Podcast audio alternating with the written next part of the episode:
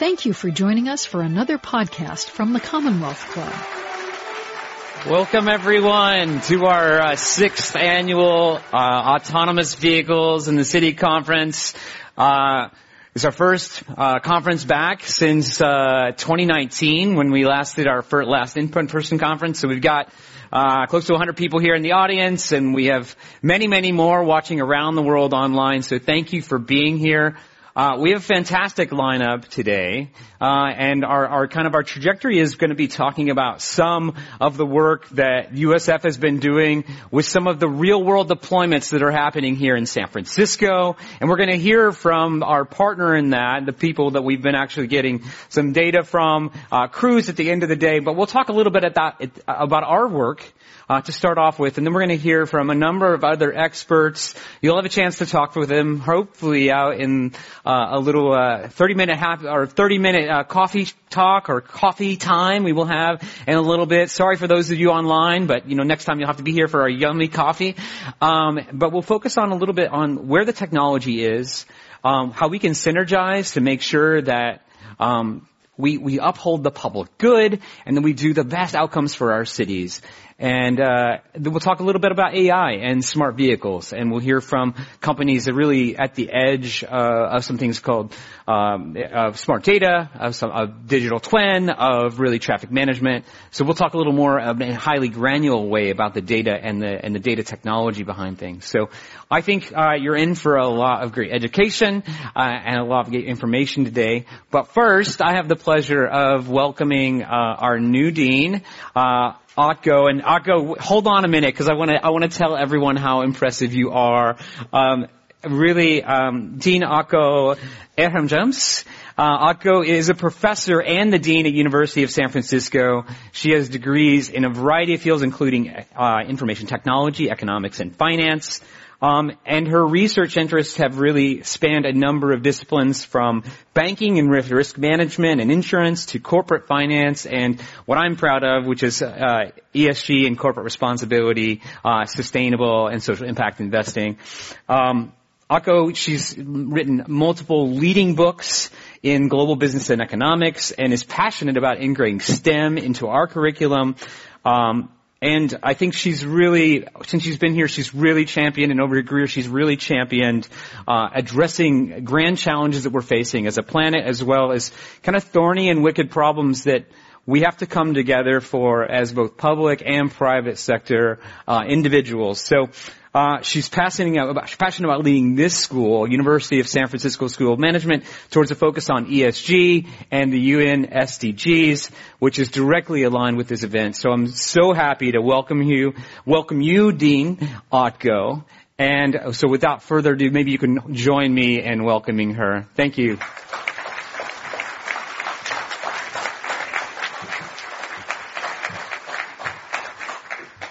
Thank you, Billy. Uh, that was very generous.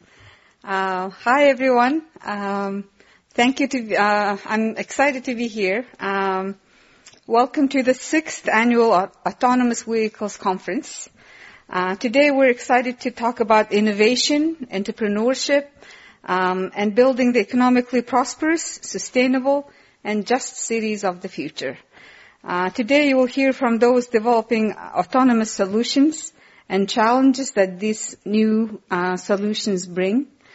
Uh, that this technology offers great promise in how we can plan and manage the future of cities and regions, particularly in light of the grand challenges and wicked problems our planet faces. Planning for and accelerating innovation that crosses both the public and private sectors is paramount if we're gonna address these issues and achieve the benchmarks that have been put forward in the UN Sustainable Development Goals.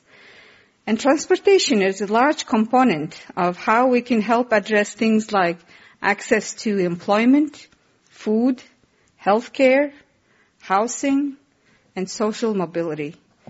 At USF School of Management, we're committed to training the future leaders who will advance the ESG goals that will help address this providing not only the entrepreneurial and investment approach, but the interface with the public sector working to shape the infrastructure and the built environment to promote the public good.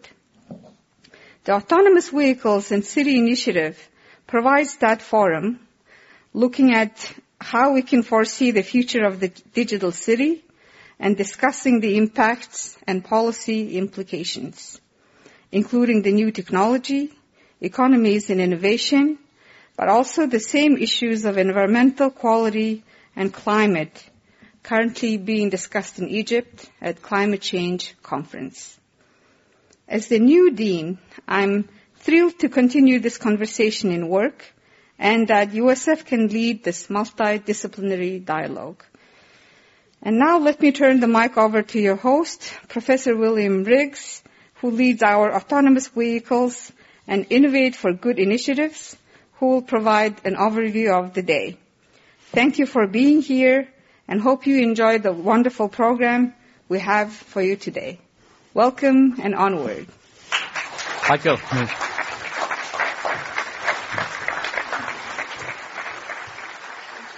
All right. Thank you, Otgo. And that was a very good, and I think that you framed things really well there in terms of kind of the big picture of where we're going. So I want to invite two of our grad students up now, uh, and what we're going to do is uh, really kind of frame things uh, based on some work that we've done uh, recently uh, with uh, Cruise. Maybe what I'll do is, you know, we're going to have a, a number of speakers you'll hear from today, and I do want to actually thank. Uh, we we did have some sponsors, and I'll thank them right now and again at the end. But we had Cruise, Atmos Financial, Waymo, and Planetizen that provided some funding uh, for this conference, and thank you for that. We we've been able to provide some nice refreshments as a result, and our live streaming as well.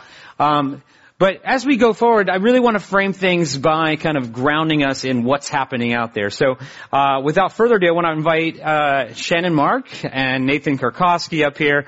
So, uh, Shannon is actually in our MS- MSEI program, our Masters of Entrepreneurship and Engineering. Yeah, let's hear it for them. Uh, and so, uh, and both of them have been working uh, on a research project where we've been evaluating some of the rides that, that Cruise has been offering in the city, offering in the city.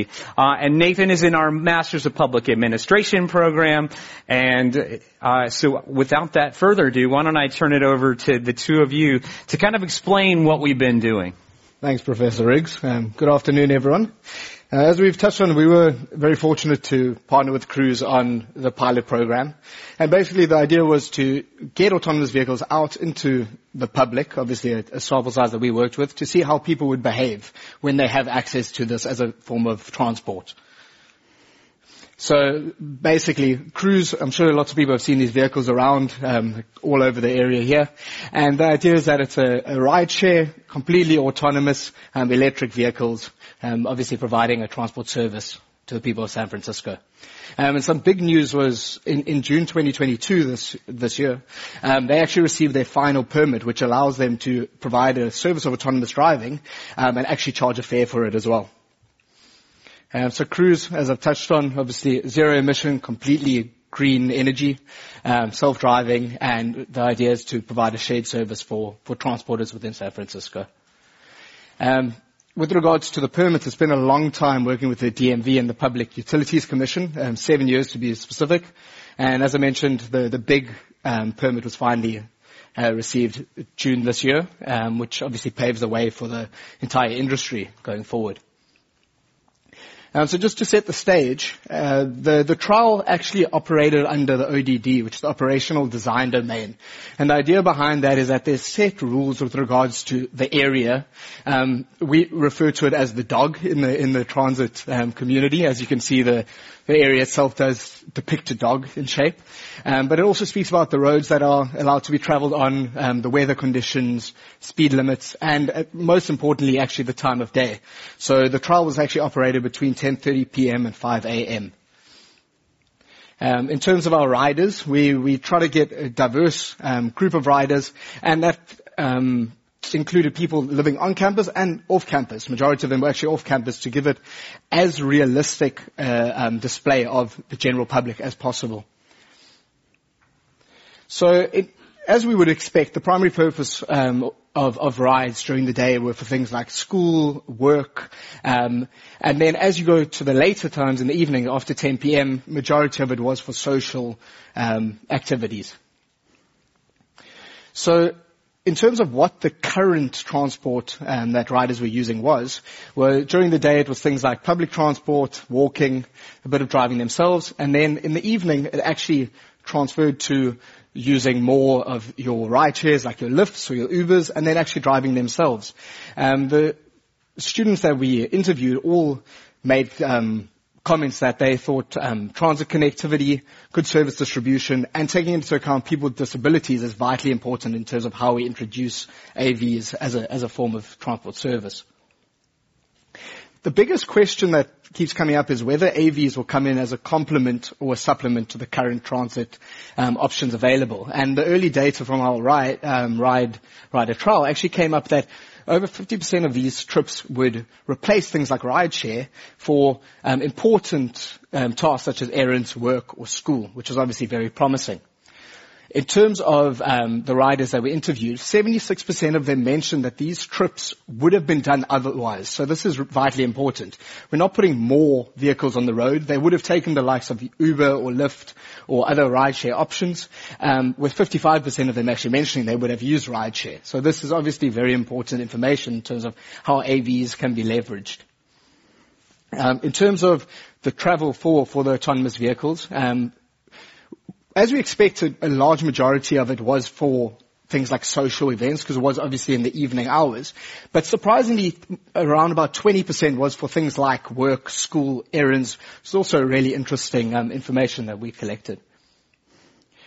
And then I'm now going to pass on to Nathan. Nathan was actually involved in the trial himself. He was one of the riders that participated. So he's going to give a bit of a, um, an idea of what it was like being one of the riders on the trial. Shannon, thank you. As you can see here on the graph, we've got quite a few factors influencing people's decisions with cost being the largest driving factor right now, uh, followed by reliable service. It's going to be there. You're not going to have someone canceling a ride on you.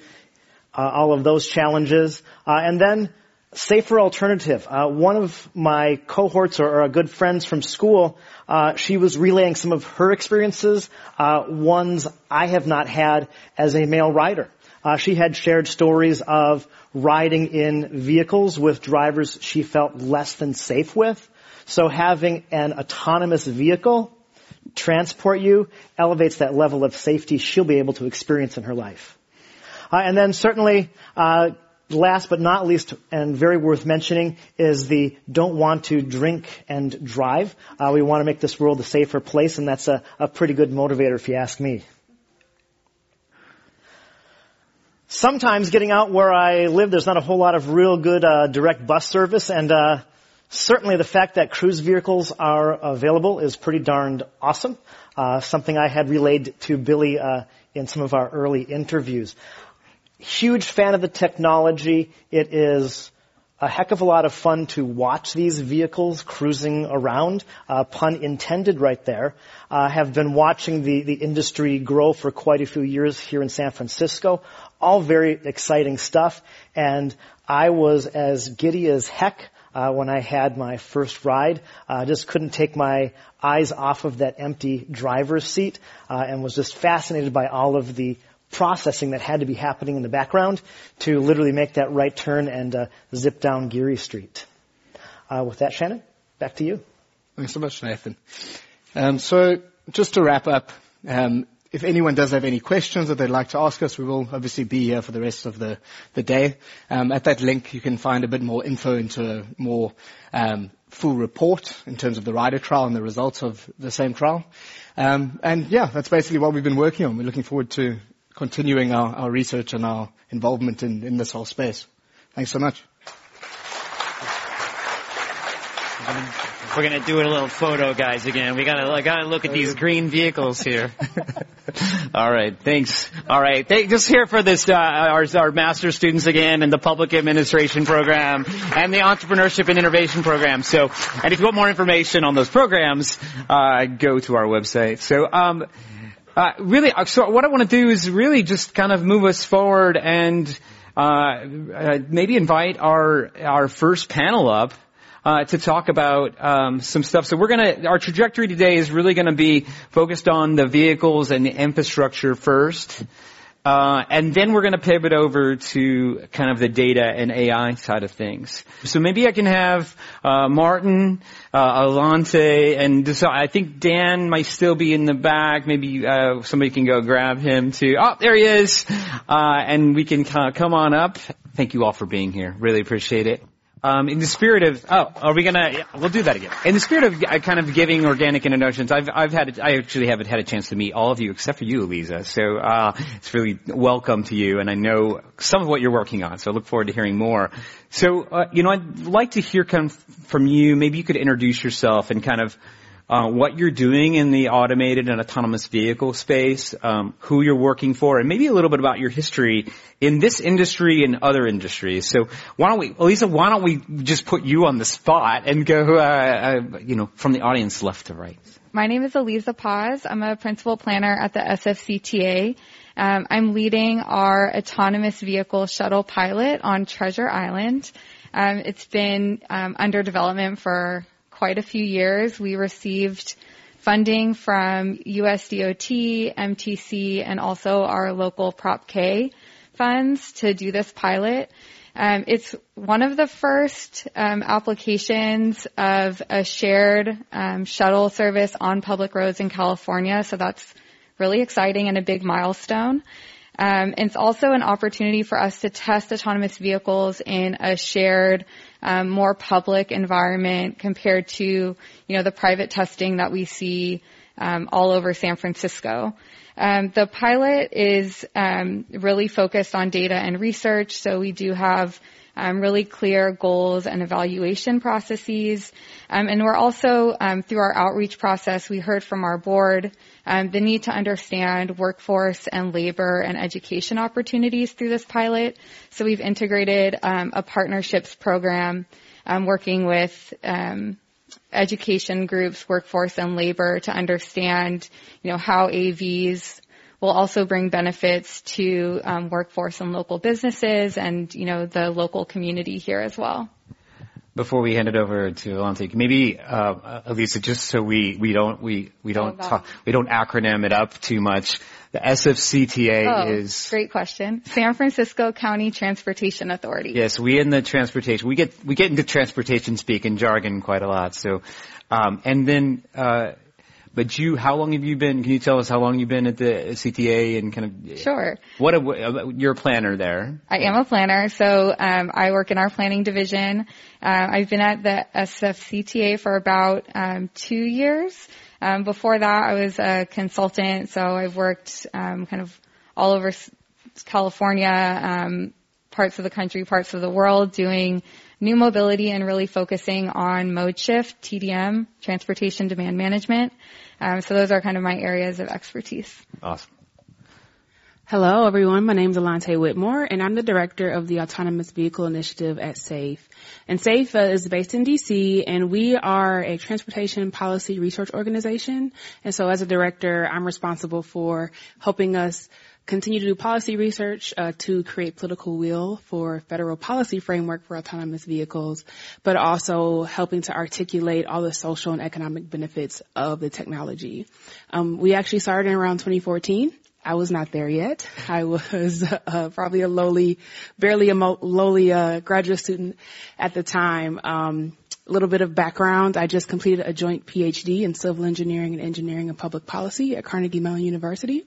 And I spent that time looking at how we can improve um, access with autonomous vehicles, specifically sharing them and um, sharing autonomous vehicles and integrating them with public transit. So I'm always thinking about all the ways that AVs are a tool for increasing access and making our world better and giving people better access to workforce opportunities, social opportunities, any services they need.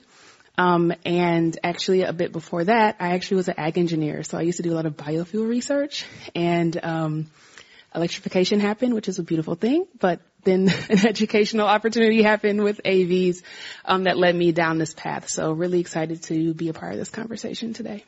That's great. And I'm supposed to remind folks uh, watching online, there's a lot of them, uh, that you can submit questions on the live stream. So please do that. We want to hear from you, and um, the staff will bring up those questions to me as we proceed. Maarten. Yeah. Uh, good afternoon, everybody. My name is Maarten Sierhuis, and I head up the research center for Nissan and the Alliance, which is the Renault Nissan Mitsubishi Alliance in Santa Clara.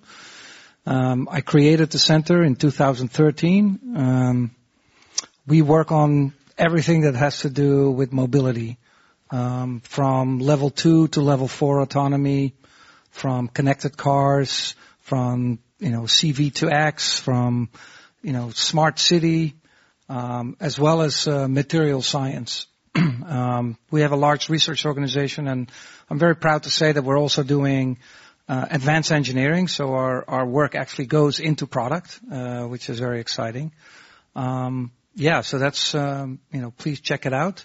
Um, how you know, a little bit of background, right? So background, yeah. yeah. And also tell us a little bit about the i680 stuff.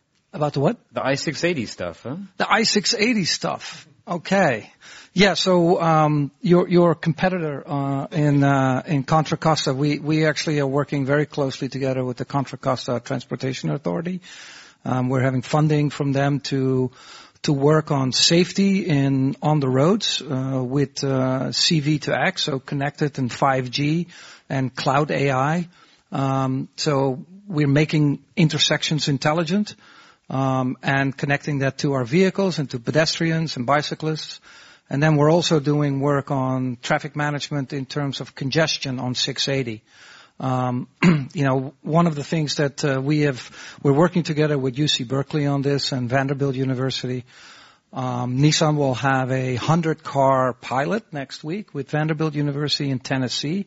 And we're actually doing, um, I would say, a follow up on this where we actually say if 10% of the vehicles could be controlled, their ADAS, so their, their ACC, the autonomous uh, cruise control, if we can control that car with about 10% penetration, we could eliminate a lot of the, the harmonization on the highways and therefore reduce traffic jams and stuff. And well, maybe let's come back to, yeah. to that a little bit yeah. in, in so, one of the questions. Yeah, sorry, I'm going yeah, right in there. Diving sorry, right in.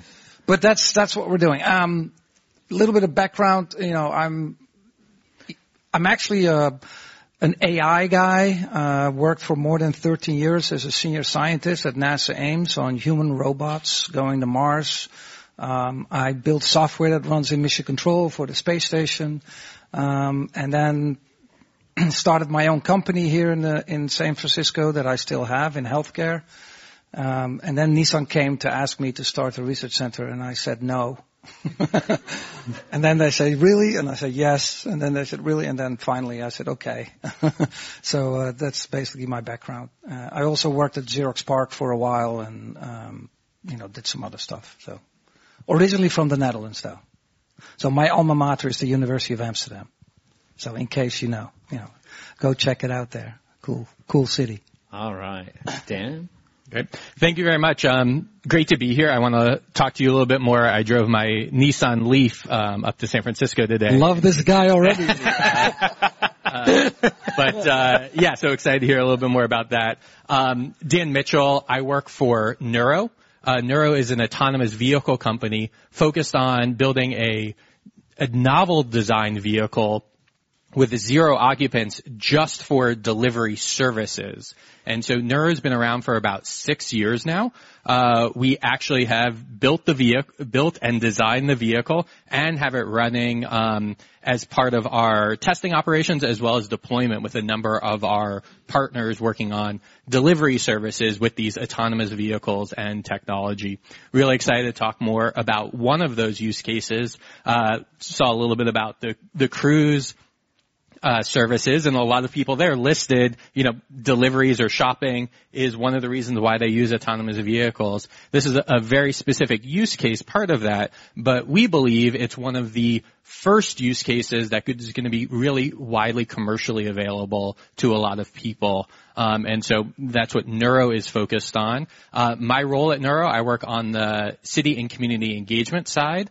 Um, that means engaging with city governments, local officials, uh, and members of the community about what our vehicles are doing when they test in the neighborhood, how we can all keep work together to keep our streets safe, um, whether that's autonomous vehicles or um, personally driven vehicles, or in fact, you know, vulnerable road users as well. Um, we all share the road. It's part of all of our responsibilities um, as part of road safety there as well as um, you know lots of folks have questions about these vehicles like law enforcement officials. And so working with those specific individuals and groups um, specifically about our deployment um, and testing on the roadways and how these vehicles can hopefully have a, a positive impact on the cities and communities where we all live um, and work and we should uh, we should clarify that you, uh, as a Nuro, have one of these these said permits to to run your vehicles on the public roads. Right? We do, yeah. So um, we have um, the permit to commercially deploy our autonomous vehicles, and actually have done so. We have right. live delivery services happening in Mountain View, California. Uh, today with uh, 7-Eleven, one of our, our delivery partners there. And just so we had, because we have a lot of students in the audience, how does how does how did you end up at a company called yeah. Nuro? so um, I had a prior career actually doing political campaign work, so I was traveling around the country doing a little political stuff. If you haven't yet voted, um, please go out and vote tomorrow. Um, but uh, and then I, I, was at business school um, at UCLA and from there kind of launched my career in startups and technology. Um, actually uh, starting a child transportation service, a Uber for Kids type service, where you know parents could book a ride via app, and we would send over a, a school bus or a, a, personal vehicle to go pick up those kids and take them to where they want to go. Um, working with autonomous vehicles is actually a lot easier than working and figuring out how to move a first grader from school to dance class. But um, that was a, a, lot of fun and helped set me up for success uh, here at Nuro. I did not know that. That's a really cool story. I learned a little bit myself.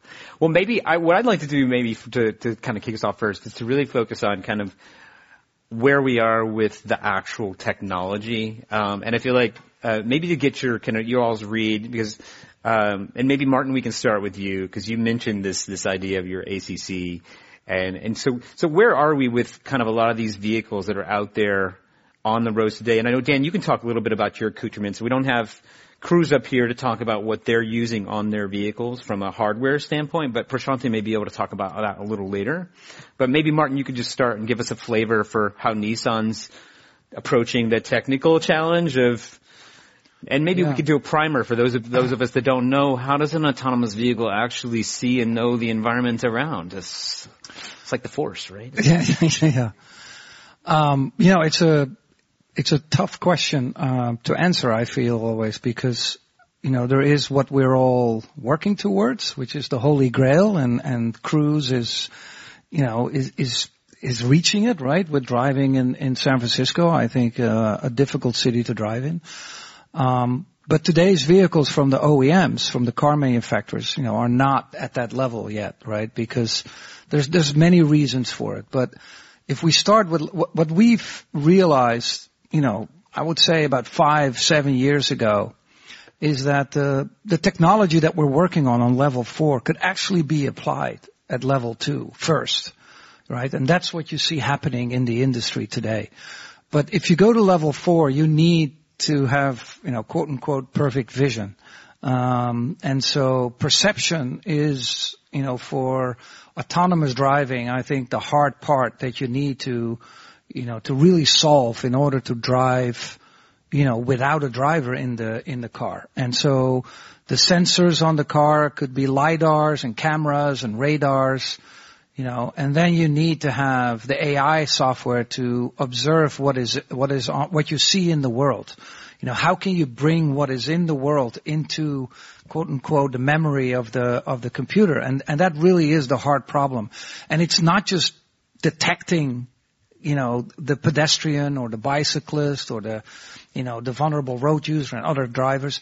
It's predicting what is going to happen in the next, you know, three to six seconds, right? In order to be anticipating what the difficult situation might be and what, what you do. So perception is all the way from the raw data coming in from the sensors to figuring out what is happening on the road and then predicting what is going to happen. And based on that, now you have to make your right decision.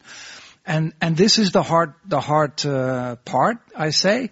And, you know, for the OEMs, there are a number of problems that we, we face. And, and I would say the first hard problem is how much are you willing to pay, you know, for those sensors? And it turns out not very much, you know, um, and if you, and, and for you to realize, and I, I myself, you know, I'm not a car guy. I, I've been, you know, actually on February we have our 10th year anniversary, so I've been at the company 10 years in February. Um, but what I didn't realize is that every dollar that is added to the price of a car is scrutinized in the company. Right? Because it, it, it really is to, to bring the best experience for the lowest price.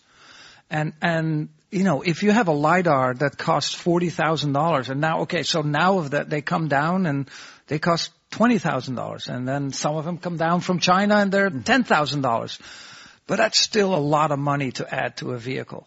And yeah. that's just a sensor, right? So this is the hard thing that uh, that the, the, car manufacturers have to deal with, and that's why you see this technology not being, you know, full fledged out, which was everybody was believing, you know, when I started in 2013, we are oh, 2022, yeah, you know, we're going to have self driving vehicles was a little too early, I think. Yeah, it's really interesting. I would, I would highlight, underscore that the, the economics and yeah. the ownership model really matter, and it matters. The, the, outcome matters too, right? How the vehicle will be utilized and how it we, will be uh, on a people mile standpoint, not a vehicle mile standpoint. So how many people we, can we put in the vehicle and how many miles can we go with multiple people in the vehicle? So it's yeah, I mean, yeah, and, and let me just jump in here um, because uh, I think what we can clarify the end customer of, of is not willing to pay ten thousand dollars or twenty thousand dollars more for that, but us as sometimes autonomous vehicle makers,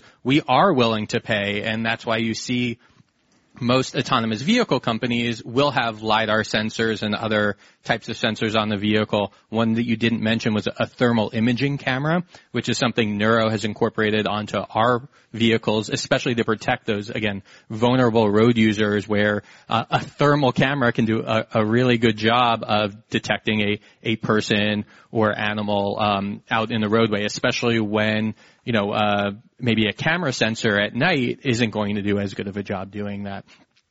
But what we do is then we amortize that cost over all of the deliveries we're doing, right? So maybe your delivery is increasing one cent, two cents, three cents, because this is a shared vehicle. This is a vehicle that a lot of people will be utilizing for delivery and that safety is so important that, you know, we're willing to spend the money up front to put that type of sensor on the vehicle and then increase the utilization to recover those costs. And so, um, that's something that kind of we think about as we're going through the autonomous vehicle development process. Yeah, and maybe let's, uh, as we, you know, I'd be curious, particularly what at least you and Alante think think about this, particularly angling towards where does the, the public sector fit in here in terms of providing infrastructure that supports the technology? Because I think what we're getting at here too is that um, if we want to see more public deployments, are there are there things that the public sector can bring to the table to ensure optimal outcomes and things like that? But I, I think it's we should make sure we define the term level two, which you used, and level four, just so if there's anyone in the audience that doesn't know, these are SAE. Just Google it. Yeah, just Google it. There's this thing called Google. it was invented a couple um, couple hot seconds ago. Um, uh, yeah, uh, to level two vehicle basically is more or less if we see um, certain advanced features on cars, adaptive cruise control, lane keeping. Uh, yeah, we, we say at Nissan, we say it's, you know, it's hands-on, right? So eyes off, hands on, or hands on and eyes off, right? That's how we define. And if you have hands off and eyes off, you're at level four, right? Um, so that's kind of like, um, you know how we define it. But but ADAS is basically that there is a driver in the loop. And, and so and, and, typically they go up to level five. Um, John, I, Karras, the guy, the ex-CEO of Waymo, I can't pronounce his last name, so I'm not going to try. Uh, but I've heard him say level five is a myth, um, because even like a human driver is not going to be able to drive in every condition in all the time. So, uh, yeah, I, you know, I, I have to say, you know, I've been yelling at these level five stuff since I started. Human beings can basically keep three categories in their mind, right? So of course engineers have to create five. It's it's just like absolutely well, actually actually there's six with level zero. Yeah, yeah, yeah, yeah of course well. six. All right, all right. You know that's like no no windshield wipers, right? I, Alante, yeah. what do you think? For sure. I definitely want to like underscore both of you all's points um, about the fact that this new technology um, is expensive, but companies are being very creative about use cases and creating new use cases. So Nuro is definitely one great example for um, delivery.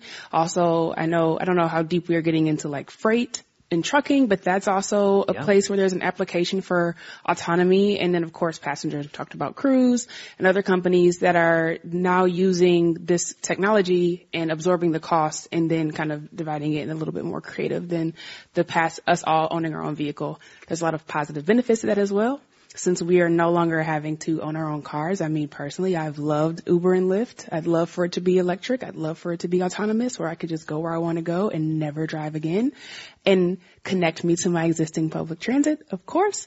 Um, so I think that the technology in itself is on the road. We see it um, with Nuro having deployed. We see Cruise on the road. We see Waymo on the road.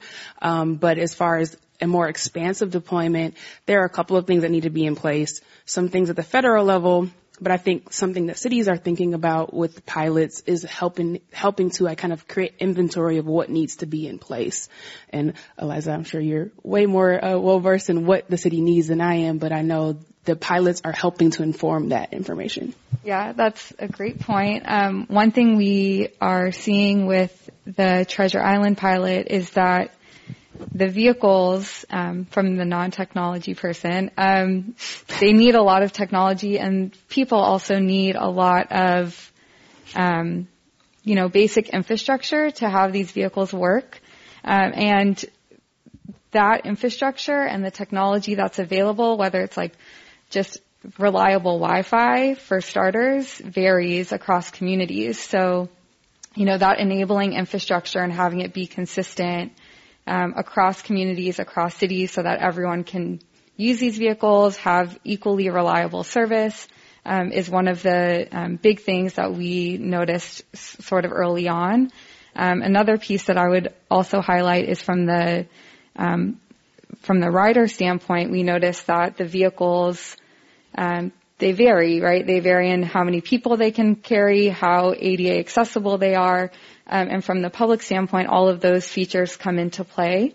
Um, and so, you know, it's for the pilot was a really important consideration of um, what types of vehicles can operate in the community that we have, and also with the infrastructure that we have. Treasure Island is currently going through major redevelopment, so there's a lot of challenges there. So all of that starts coming into play. Maybe can you tell us a little more detail about what you envision as as a Treasure Island pilot? Because I think it's so sure. new. I don't think a lot of people, even that are watching online, yeah. really know about the project. Yeah. So Treasure Island, just for context, is this island in between San Francisco and Oakland. Um, it's uh, it's pretty small. It's about two miles. Um, there's Yerba Buena Island is attached to it, so Treasure Island is very flat. Yerba Buena Island is very hilly.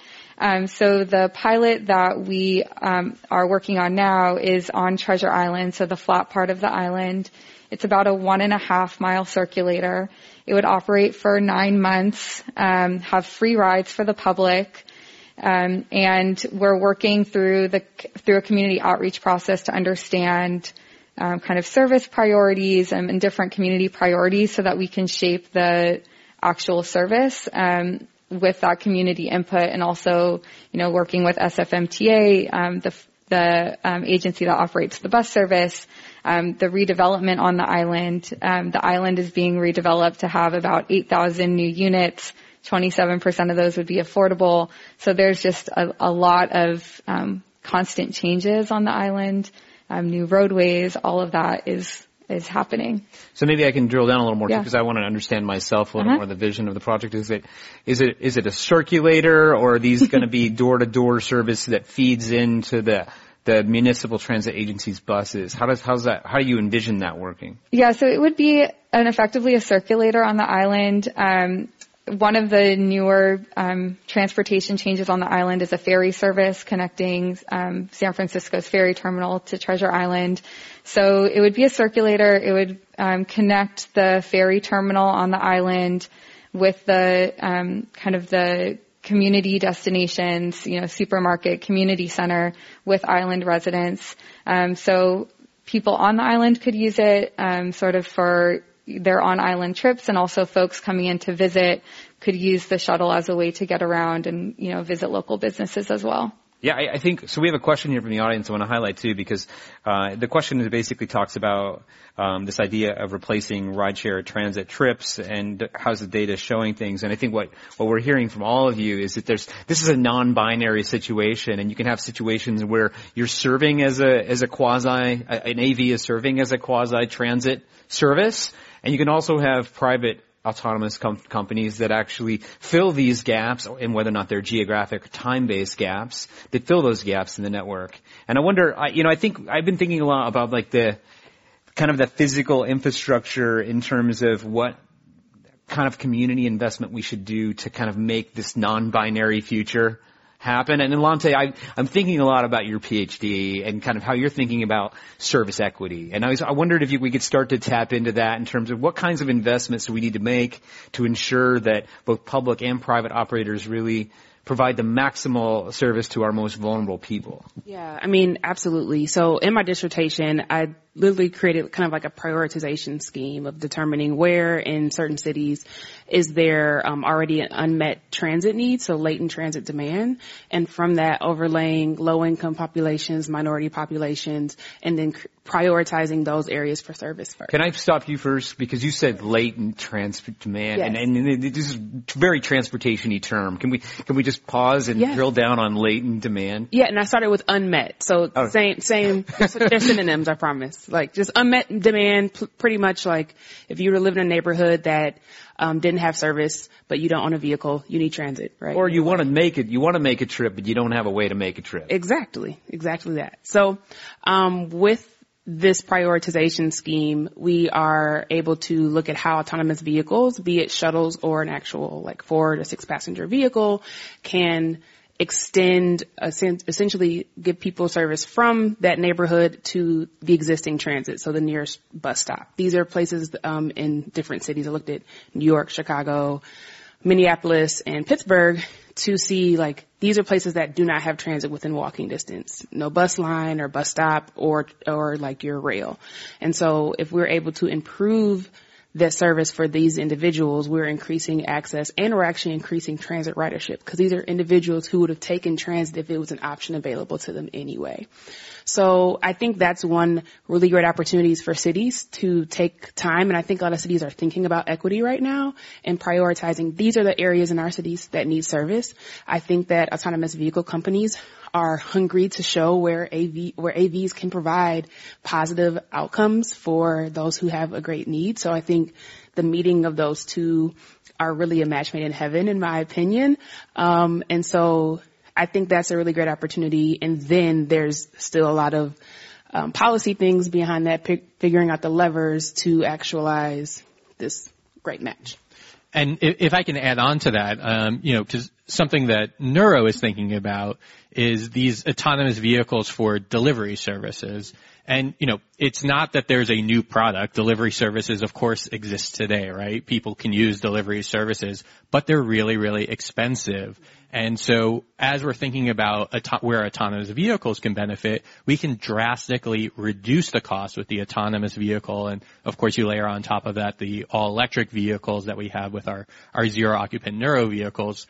Um, you can drastically reduce that cost, making it more accessible to folks that are currently left out of uh, out of the current systems. Right? If you think about the cost of a bus ticket, um, imagine if you just didn't have to get on the bus in the first place. You could spend that time with with family. Um, you could spend that time, you know, with with kids or friends. You know, there's so many m- more things that people would love to be doing than going on that trip to the grocery store, especially if you have to take public transportation or just public transportation doesn't exist. You see people building grocery store yeah. lists, shopping lists based on what they can carry based on rather than what they actually need. Did you want to add something? Yeah, and I, I think that's a great point, and I want to expand with even air, people who live in um, food deserts, right? Maybe they do have access to transit, but it's a 30 minute, an hour trip just to get groceries that is going to be such an excellent use case where they can now have access and they're not spending that time on transit. And, and it's really about autonomous vehicles reducing the cost to make of, of that delivery services to make that available.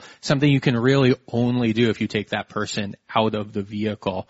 Um, and you know, it's something that working with transit agencies, Nuro's looked into as well, where we have um, some of our delivery services right now is in Houston, Texas as well, the the most diverse city in the United States. And working with our our partner Kroger grocery stores there, we actually did a, a research pilot with Houston Metro, uh, Houston's transit agency, working with them and their paratransit trips. So these are trips where um, Houston Metro needs to send out a accessible vehicle to an individual's house because they can't use existing services as they exist. We'll take them to the grocery store. Um, that trip has to be booked 24 hours in advance. Um, you know, whether they show up on time is kind of um, up in the air, but then they have to, the person has to go do their grocery shopping and then wait for the vehicle to come back. Um, again, scheduled 24 hours in advance that return trip as well, um, and and take them back. That's really expensive for the transit agency to operate, and it's just not a great experience for the customer. And so we actually have conducted a pilot um, to see kind of how Nuro delivery can fill that gap, um, how we can perform a really good service for the customer at a really low cost. Um, and it's something that we're, we're really po- seeing some positive results there. And you know that's an impact that AVs can have without any additional necessarily government funding or infrastructure, but just with kind of the widespread deployment. Can, can, can I push back a little bit? Is that good? That's not allowed in this. That's not allowed. Because I, I hear this a lot. Like, oh, it's going to be so much cheaper. And, and I, I would like to see the numbers. Um, Amazon just stopped their delivery service robots. And I know a little bit about it. And it basically is that for 300 robots, they needed 200 people to operate the things and maintain them. And so the economics is just not there. So I wonder how Nuro can do that. And not just Nuro. I mean, I, you know, so the, Cruise has the, has the same problem, right? I mean, maintenance of the vehicles, cleaning of the vehicles. Uber, in my opinion, is a great service. The drivers have their own cars. They're not employees. They maintain their cars. That's not the cost that Uber has. Yeah, it's a and, not, they, it's an... and they still don't make money. Although now I hear that they're finally starting to go up a little bit. But so, so the question I have for these services is how can you make it economically available? It's not necessarily the technology. I mean, what I've found in my own life trying to build a business, it ain't the technology. The technology is not the problem. It's the business model that is really hard. You know, and I just wonder how, how economics work. Well, I'd like to, maybe you could, you could talk a little more and let's drill down on the, kind of the, I, I would say the cost sharing approach that the I-680 project is. When you talked about, so you talked about the ACC, this idea of like this lightweight technology, which yeah. we're going to hear. I think I think Sahas from the next panel can talk a, lot, a little bit about kind of this idea of harnessing data in existing vehicles. So we'll, we'll we'll get to that. But I think that what you're doing, you're saying we can harness the best in automation, maybe today, and optimize maybe existing fleets by just pushing a couple vehicles out there. Can you maybe talk about that? Because I think it may inform the way we talk well, about. Yeah, I mean, I, I think in any case, right? And and I, I would love to hear how the city, you know, and Treasure Island. By the way, if you go to Marina, I'll, I'll be a customer. I have my silver. but um, you know, what is the business model? So uh, we we have this 5G connectivity, AI in the cloud. We can do safe intersections. We can make our cars look around the corner. You know, no lidar. You know, any no sensor can look around the corner right? We can do that and we can make it safer. Who's willing to pay for it? This is the hard thing. And the same thing with traffic congestion. And so in the end, I come to the cities and I come to, you know, the public infrastructure, and maybe the infrastructure bill will help, right? Uh, billions of dollars will be invested and we'll create infrastructure. I'm a little afraid that we will have the wrong infrastructure because we're just spending it quickly. But I mean, this to me is, is really the hard problem, and this is why the management school, you know, should really try to solve this. So, you know, how can we make the cost in terms of safety and congestion? How can we spread this out that it is affordable? Because um, I, I'm not so sure if if you as a if you have your own car driving on 680 are willing to pay 10 bucks a month for other people to have the benefit for you for not standing in traffic. you know, I don't know, right? This is really a tough issue. The technology is not the issue. Um, anyway, so yeah, so so we're trying to figure out the business model. What is Contra Costa County willing to pay? What is the federal government willing to pay? Are they going to install the infrastructure or not?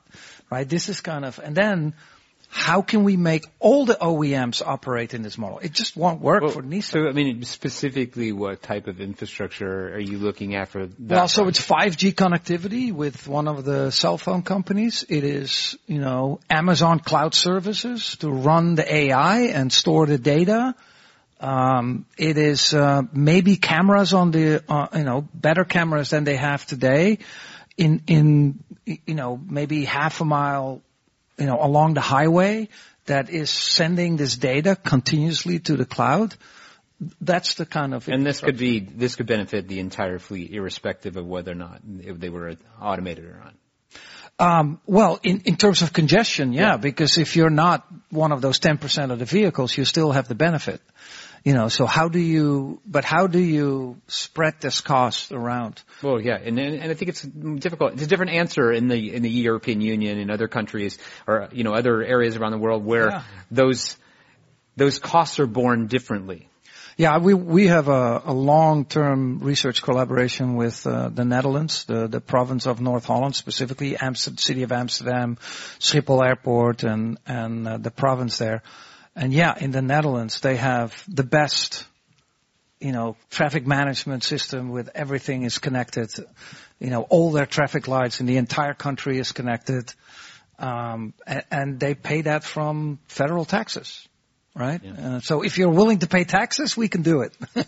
but you know, uh, go vote. Elisa, you have any? idea? I just have one piece to add on the infrastructure. Um, you know, we're seeing a lot more of the AVs becoming EVs, um, and the EV component uh, uh, makes a whole other um, infrastructure barrier to make sure that there's um, charging available um, and accessible, um, where to put it, how to pay for it, right? It's like a whole other layer of the infrastructure question that needs solving.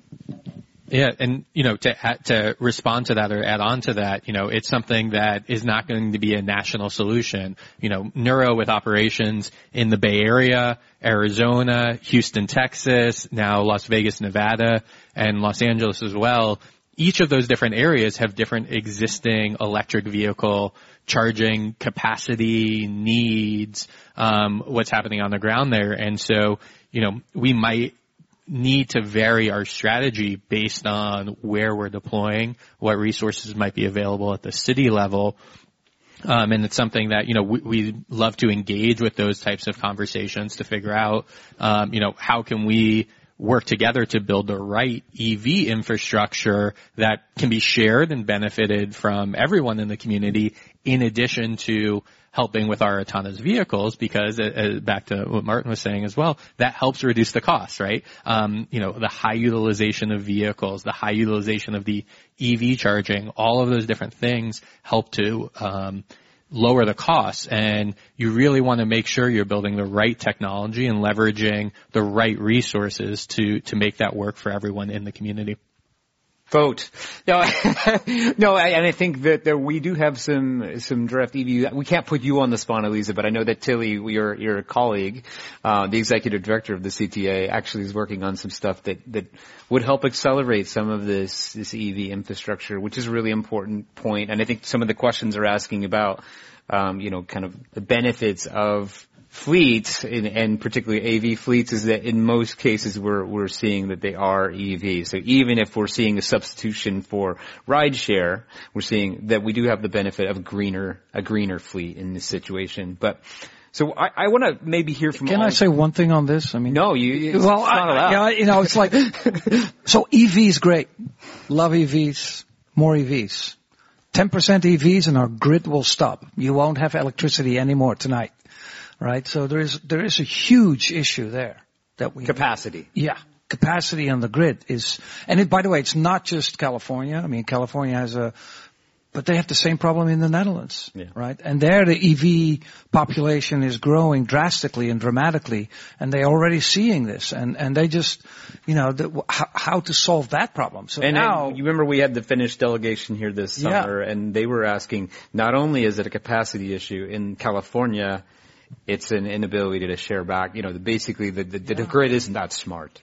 Yeah, so so having bidirectional charging and you know and and all this technology still still needs to be implemented before you can actually reach this massive, you know, you know, pay and you know it's going to be cheap. You know, it's going to be slow, slow, slow going. So it's yes and, I think is what we're saying. It's Sorry? electrification and automation. Yeah, yeah, it's both. So, uh, well, so I, we got a lot of questions about, from the audience about, um, this idea, and you started to get into it, Dan, about kind of different operational, uh, domains, but, but different kind of urban landscapes. And so I'm going to combine two questions a little bit here about kind of, what are the use cases? You know, we, we've seen uh, kind of urban deployments a lot of times and just kind of these complex urban situations. But what would allow for more suburban or rural applications? Um, what happens when the, the, for example, it's really too costly for a company to go in and do the 3D mapping in, uh, that's required to run some of these vehicles, uh, in a more rural location? Does that mean that, that the public sector needs to step up with some of this 3D mapping?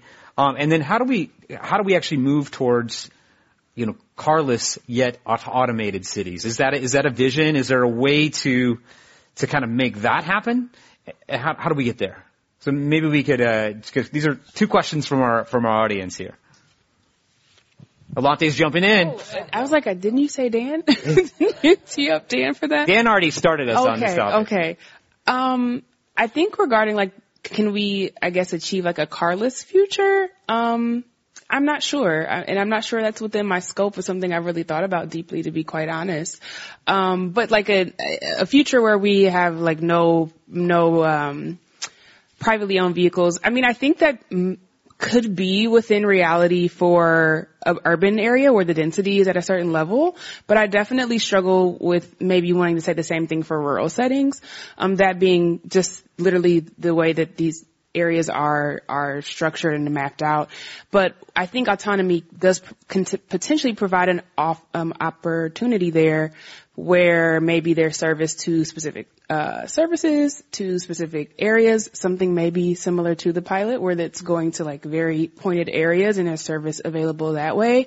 Um, that might be when point to point is really appropriate. So going from door to door service, taking someone from where they want to go to the grocery store and back, that might be an appropriate time where AVs can still provide the service. But I do think to say that we would live in a future where there's everyone is not required to own a car, um, I'm not sure that that can be our reality um, more in, in the in the near future, just because there's a lot more technology development, and also that rural setting just has a totally different set of needs um, than the urban setting. Yeah, and let me maybe continue on what I, what I was talking about a little bit earlier. You know, um, I'm not going to make a mistake of being on stage and predicting some future out there, like some other colleagues in the autonomous vehicle industry have done over the last five or ten years. But you know, it's looking at what can be done in the short term and what can be done in the long term. And you you don't need to give up your your big truck right away if that's what you use to go camping or you know the snow vehicle to get up to Tahoe. Um, you don't need to give that up right now. But could you replace that shopping trip that you would normally do in that vehicle with an electric vehicle, with an autonomous vehicle today? And for some people, that answer is yes. And hopefully that will grow and expand. Um, when you look at suburban, rural, urban areas, um, you know, Nuro has focused right now, at least in the more suburban areas where we feel it's a little easier to operate and we can deliver a really good delivery service to the people that live in, you know, this zip code and then expand it to more zip codes beyond that. And as we grow and expand, hopefully more people will be able to get those services. Um, it doesn't mean we're, we're doing the wrong thing, the fact that we can't service everyone today. If you, if you think back to where maybe the aviation industry was 100 plus years ago, um, when, you know, they were Orville's were, were developing the, the first plane, it couldn't make it over a river, let alone the Atlantic Ocean. It doesn't mean they were working on the wrong technology. It doesn't mean they were, you know, this technology wouldn't at some point become valuable. And it, it really took, in fact, you know, again, with the aviation industry, airmail, right? The federal government coming in and doing delivery services with aviation industry um, in you know short hops. You know, they it couldn't make it across the country, but they could make it to different postal destinations. Um, and you know that started the where we are today with the aviation industry. But the aviation industry isn't even done yet, right? With all the companies working on the electric vertical takeoff and landing vehicles, the supersonic, like all of the different stuff. And so the industry will continue to evolve. And I think we're still at the very, very early stages of this autonomous technology. And some people are able to experience the magic of that right now in San Francisco, in the Bay Area, and some of the areas in Houston, um, in Arizona. And so, you know, it's something that's really, really exciting, um, but it, it's not there yet. And, and we do need a lot more people to come in and help us solve these problems, to have these discussions, to figure out where the right appropriate deployment of this technology is at the early stages, and then, you know, where do we go from here? I do think it's a choice. You know, society has a choice. Um, the city of Amsterdam has made the choice. There will be no more cars in the city. There's going to be a boundary, and from that from that boundary on, you can only have a taxi going in or public transportation. They're to they're I forget the numbers, but the huge, like 100 and 200,000 housing being built in the city of Amsterdam. No garages, no parking spaces, and this will drive, you know, cities without cars. And then, you know, that doesn't mean there's no transportation. So what they're doing is they're building so-called micro hubs, micro mobility hubs, you know, in about. Say it in Dutch. What's that? Because I love this word, mobility hub. It, uh, I don't even know. Yeah, okay. I, I can't. I can't pronounce it either. I think the Dutch way too say micromobility hub. mobility. Yeah, yeah. Mo- mobiliteit. Yeah, but anyway, so but they're going to do about 100 kilometers out of the cities. There's little rural areas. There's you know, they have great public transportation there, but it's still hard for people to come, and so they take the car to come into the city. So they have these small hubs. You know, autonomous uh, shuttle services will bring the people from home to those hubs. From there you can take a train into the city on the edge. Then you can take a subway or you can take a tram. So it's possible. You just have to decide that's what you want as a society. And I think if you want that, you can make it work. Um, I, mean, that's just my opinion, but you know, um, we'll we'll see if Americans want that kind of society. Well, I mean, I mean, Alante, are you, are you going to chime in there? Was I, I saw you for? It's just like well, it's perfect because Amsterdam's urban. It's a dense, highly dense city, and it's urban, right? So I think that it's also very old, right? So the the streets yeah. were not okay. built for cars. okay, I, haven't been yet, so I, am Well, yeah, so I mean, but Amsterdam also has suburbs, and so that's where I was thinking about our some of our mutual friends, yeah. Maarten, who who who live, for example, out in Oudwater or Snidderwald and way outside the city and yeah, and farmland. Right? There is yeah. uh, there is a, there are these different urban frameworks where you have to partner on different solutions, and that's where, what we were talking about. Lisa, I would like to maybe, as we kind of bring us to a close, you had a question to me before we started, which was like, what does partnership look like? You know, I, we're, you're at a public agency, and you're saying like, well, you know, I'm partnering with a couple private sector vendors over the next couple years. I don't know, you didn't say how long your project was, and some people in the audience were interested, but you know, what is what does successful innovation partnership look like, and what do we need to do? And if anybody else wants to chime on that, like how do we how do we do true multi-sector public-private partnership? Yeah, so the pilot will be, it's planned to be in 2023, so we'd be completing it early 2024, just in terms of timing. Um, and I, you know, partnerships are um, complicated. There's a lot of moving pieces. Um, through the um, shuttle pilot that we've been working on at the TA, um, we had a a long process of reaching out to um, different vendors and hearing, you know, what they need to operate, what does, you know, what technology is needed, what does um, timing look like, you know, getting all of these questions so that we could inform and create a procurement process that um, meets the community needs and also, um, you know, meets the needs of the industry so that we can come together and partner. Um, and that was a a long process to understand, and it you know it helped us form um, a good operating agreement, a good um, pilot concept, um, and then we also have um, in San Francisco um, some guiding principles for new mobility that I think you know are important to look at. They were adopted in 2018. Um, but there's like these 10 principles, things like labor, equity, accessibility, um, tra- you know, supporting transit, all of these pieces that come into play that um, matter a lot to the city and help us make sure that new options like AVs um, support our long-term goals. So it's you know looking at both sides of the of the puzzle. Yeah, and maybe I'll just chime in here. Um, lastly, um, you know, we do partner with a lot of cities in a couple of different ways. The one being business partnerships, which, you know, cities actually need to move out around a lot of stuff or they fund nonprofit agencies that need to do things like food delivery. Um, I know Cruise is working on some food delivery pilots, uh, Nuro is as well, um, with, uh, nonprofit, um, organizations and food banks. But there's also partnerships, um, around education um, you know, how do we educate the people who, again, are all sharing the road about these new autonomous vehicles that we have on the road that folks are seeing? Um, how do we work on partnerships for to inspire the next generation of of workforce as well? So how do we partner with with schools to teach kids in STEM classes about this type of technology that they may want to get involved in?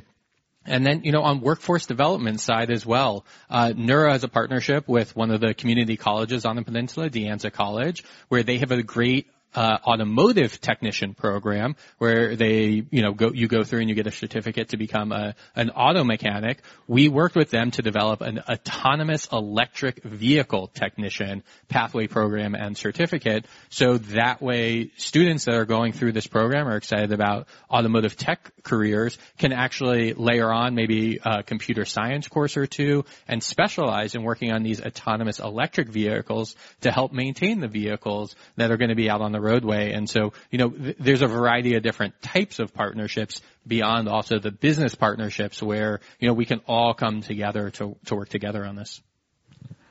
Yeah, I, I, I would, you know, say that I think every um, industry, you know, the OEMs, right, they're very much willing to work together um, with you know, policymakers and with cities and, and government agency.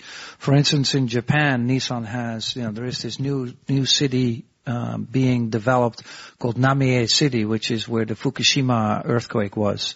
And they're trying to redevelop it and Nissan is providing the entire mobility uh, service there. And it's not just autonomous, right? These are also shared mobility services um, and because the OEMs, you know, we know that we have to work together in order to go to the new next form of transportation. And so there is this, there's a lot of willingness, I think, on, on that side to work together in terms of what are your requirements, what are you willing to, you know, to, to implement, what is, because it is a, if we don't do it together, it will not happen. Lante, last word? Yeah, I think just to kind of bring this all together is we're working with varying levels of imperfection. Yeah. Right? Like on both sides of this equation. But I do think there's a desire to figure it out. And I think that's what's really promising about the technology.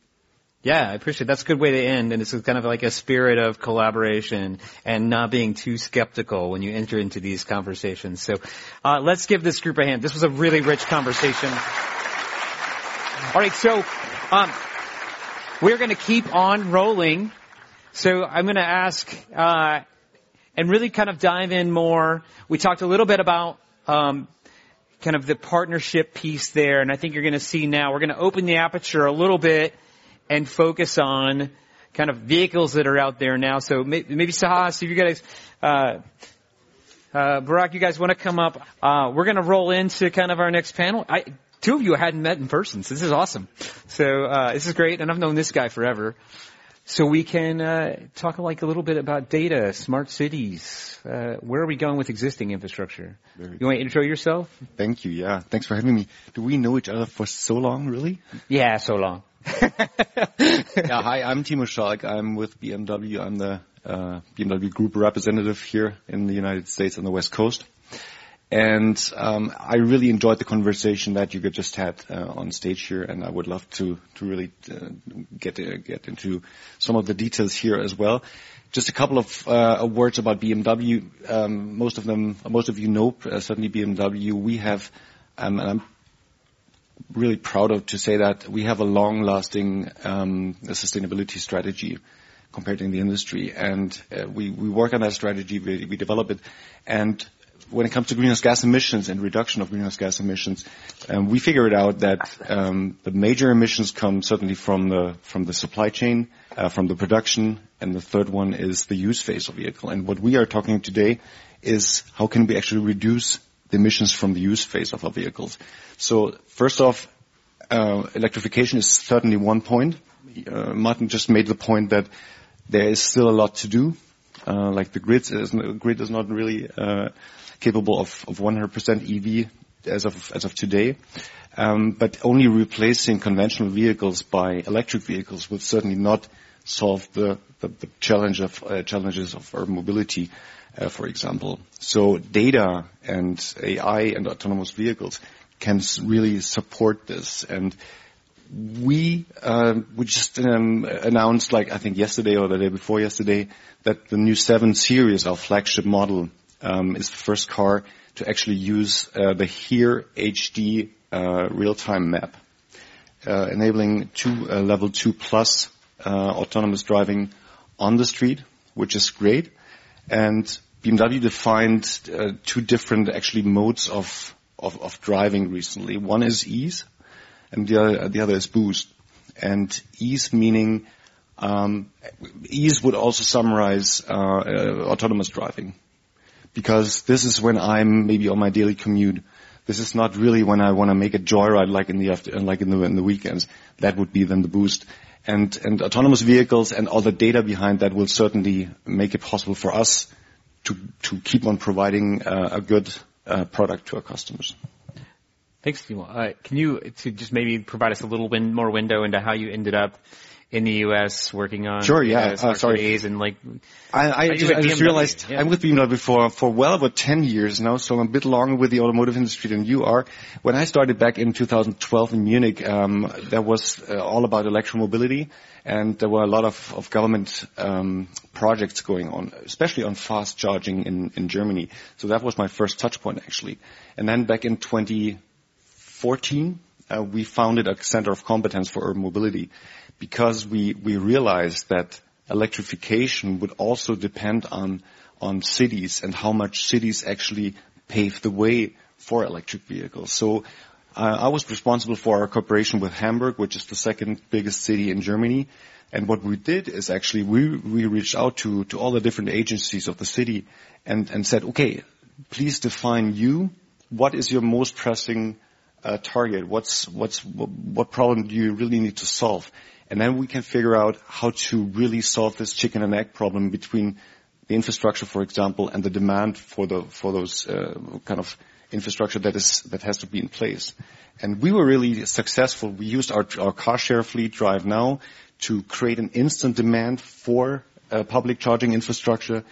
Uh, we were talking about privileged parking for car share vehicles, for electric vehicles, and all that stuff to make it as easy as possible for people to at least try it out and then maybe to see, okay, this is a good alternative.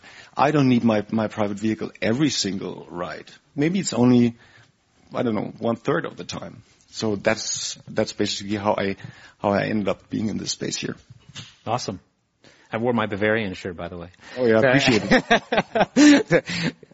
I, I, didn't have any Smartcar gear, Sahas. I, I, had a mug, but it's still in my office. So, do you want to introduce yourself really and t- talk about what Smartcar does a little bit? Sure. My name is Sahas. I'm the co-founder and CEO of a startup called Smartcar. We've been around for about five or six years, and uh, we really got started um, when uh, uh, maybe about five six years ago when we were actually trying to build an app, my co-founder and I, for a car and we found that that was actually really hard to do. Um, you can't go to developer uh, any car company's brand.com. They typically don't have API documentation or SDKs available. So when it comes to trying to innovate or build an application that integrates with the car you own or an application you want to build for someone else to use, that was incredibly challenging. So we realized that the big opportunity or the gap in the market was the fact that there isn't a way to build apps for cars and there wasn't a common developer platform that folks could go integrate with to build an app once and have it work everywhere.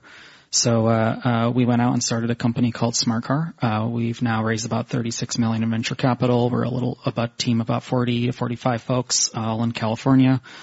And uh, we now are integrated with about 33 different car brands, so about 9,500 developers using this platform, and uh, about 153 million cars integrated across North America and Europe, uh, making Smartcar actually now the world's largest connected car platform. So we're pretty excited about all the exciting things that folks are building on top of this technology.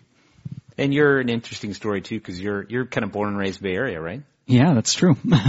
yeah, Stanford, right? Is that uh, no, unfortunately not. I wish uh, my parents wish, um, but uh, uh, it's it's even worse. Uh, I uh, went to UC Davis, uh, but actually ended up dropping out before my fourth year. So my co-founder is actually my brother. He graduated from UC Berkeley. So uh, um, usually at the family get-togethers and parties, uh, they would act like I didn't exist since I didn't graduate, and and he he was the proud one uh, that uh, always had the college degree. So uh, that's a little bit. About yeah, us. I'm glad we got there. I've heard this heard this little this little narrative before. It's fun. So, Burak, why don't you tell us a little bit about yourself? Yeah, sure. Oh, we we could, we have a dead one.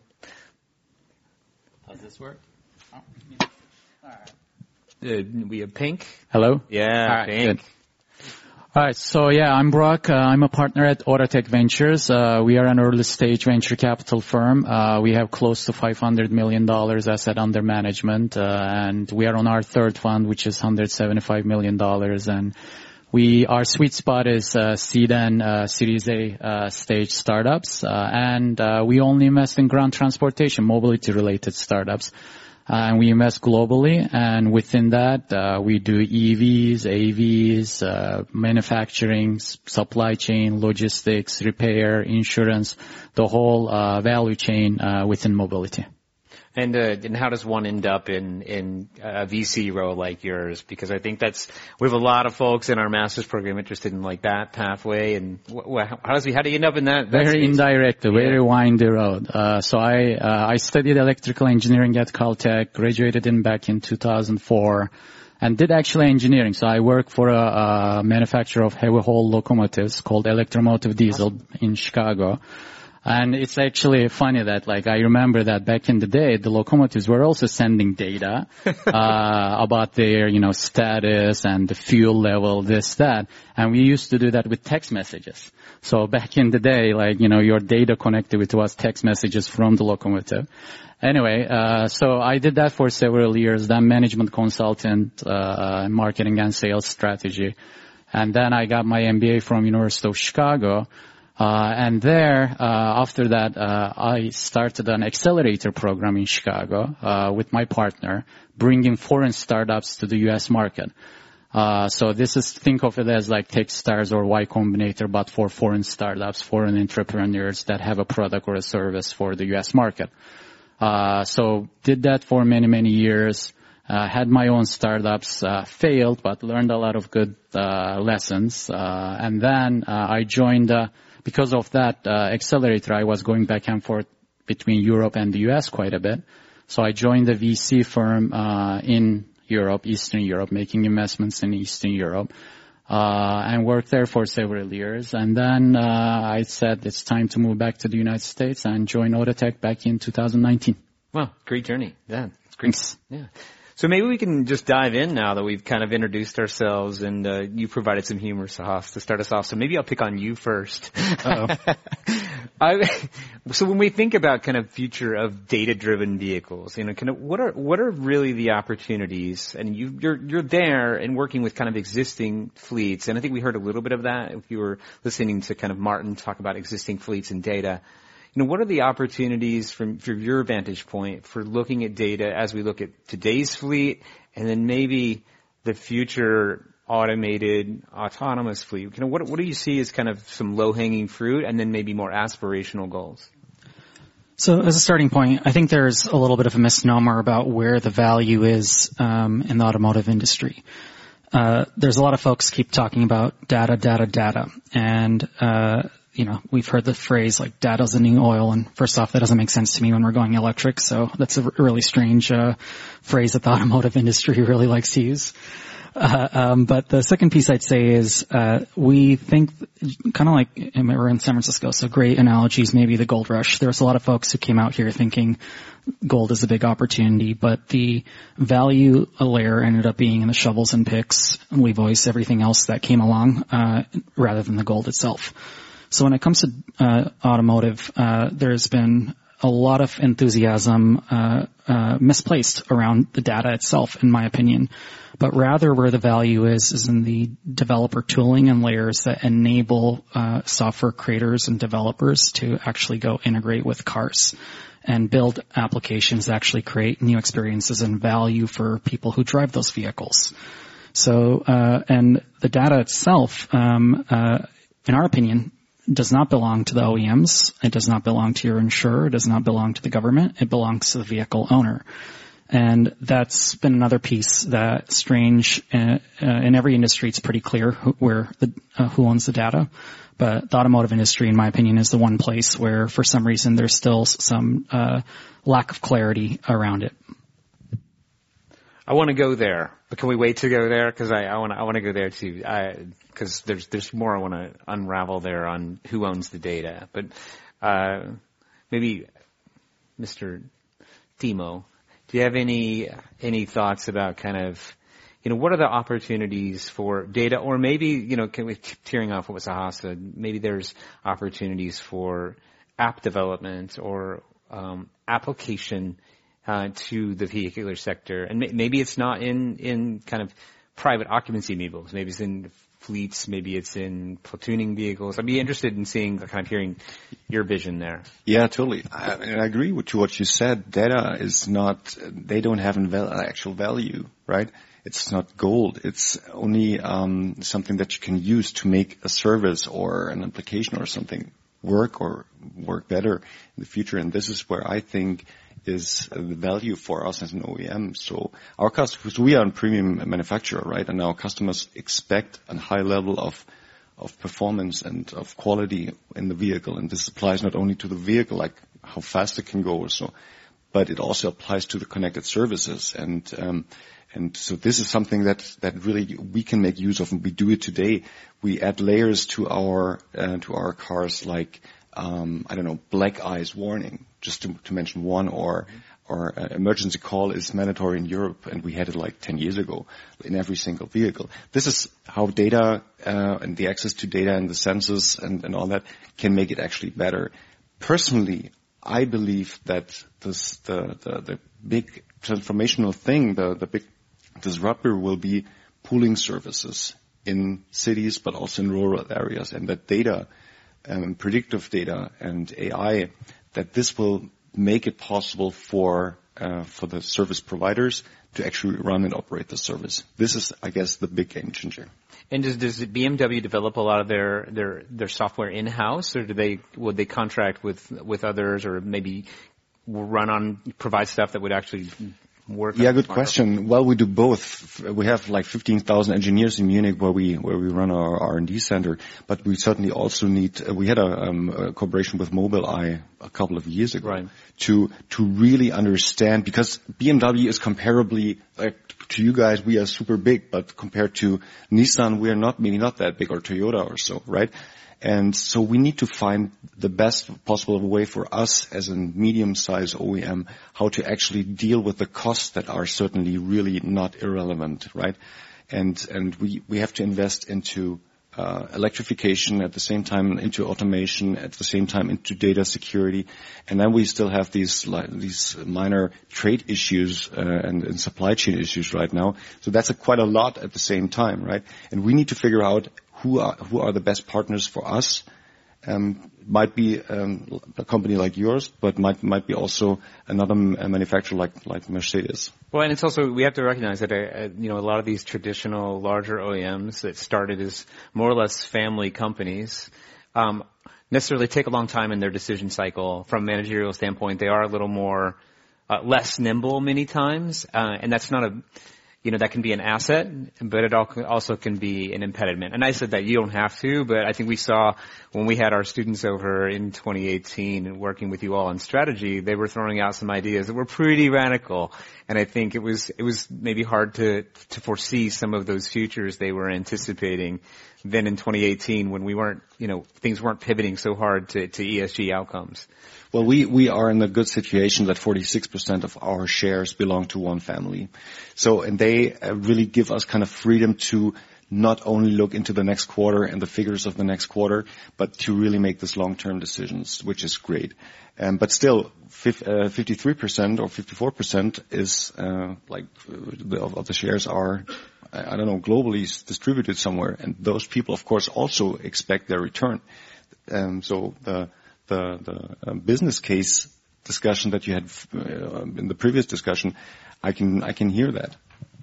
Maybe Burak, I mean, do you, do you have any thoughts in terms of kind of where the opportunities are here in terms of, and you would think about it from an investment standpoint, you know? Yeah, absolutely. So I think, you know, when you think about data, I think there are like multiple layers of that. One is the obvious one, like the data from the car. Uh, and, you know, uh, both of you guys are a good example of that, and I agree 100% the data in itself is and will be commoditized. It's more about what you do with that data. But when you think about the data around vehicles, it's not just the data from a vehicle uh, or about that uh, driver.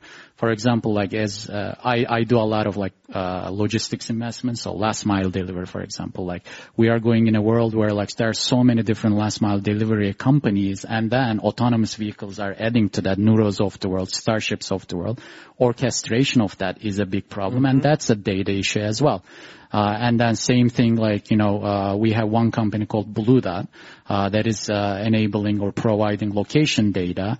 And in today's world, again, like when you're arriving, uh, a restaurant, when you are going to a, uh, you know, a takeout restaurant, uh they, there's so much you can do with that data, uh from, uh making logistics supply chain more, uh efficient. So that is the second use case. And then the third one is more about the, uh, at the infrastructure level. So for example, we have a, uh, another company in our portfolio called Hayden AI.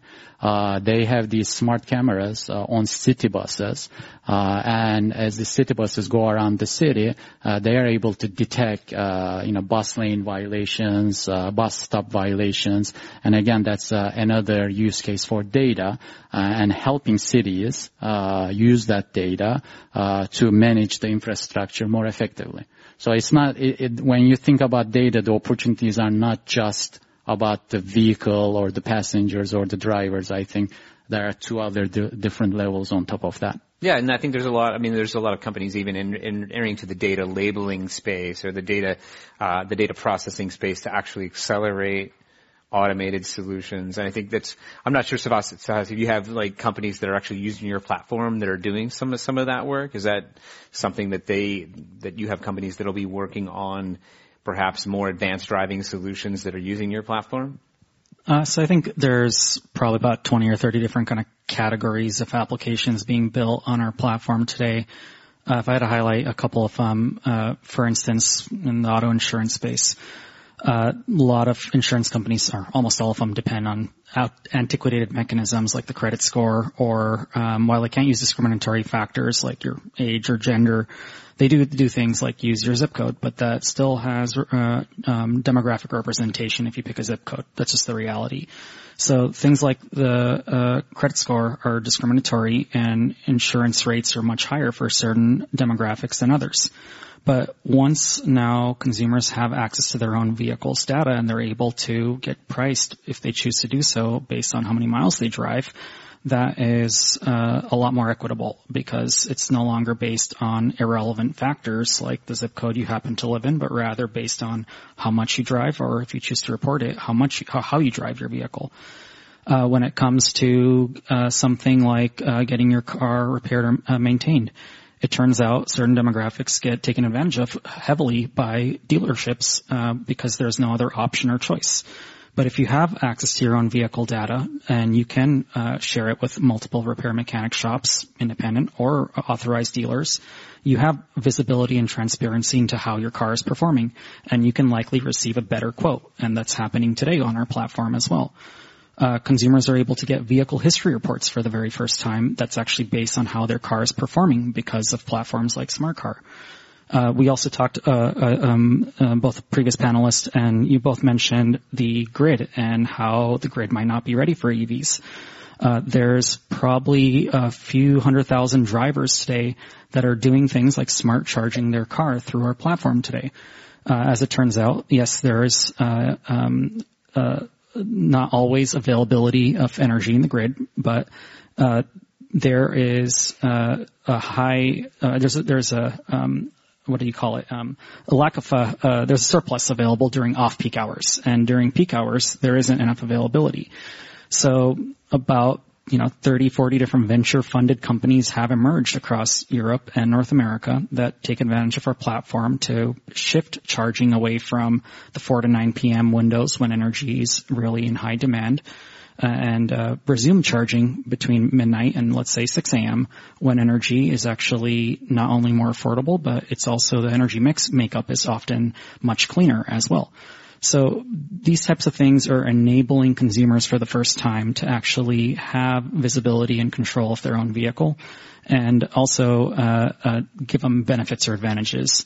And finally, I'll maybe touch on one more topic since I know you're from the government side as well. But um, uh, states like Utah, uh, Virginia, Oregon, and California have are now shifting away from the fuel gasoline tax rather than taxing drivers based on gas, they're taxing drivers based on the number of miles they drive.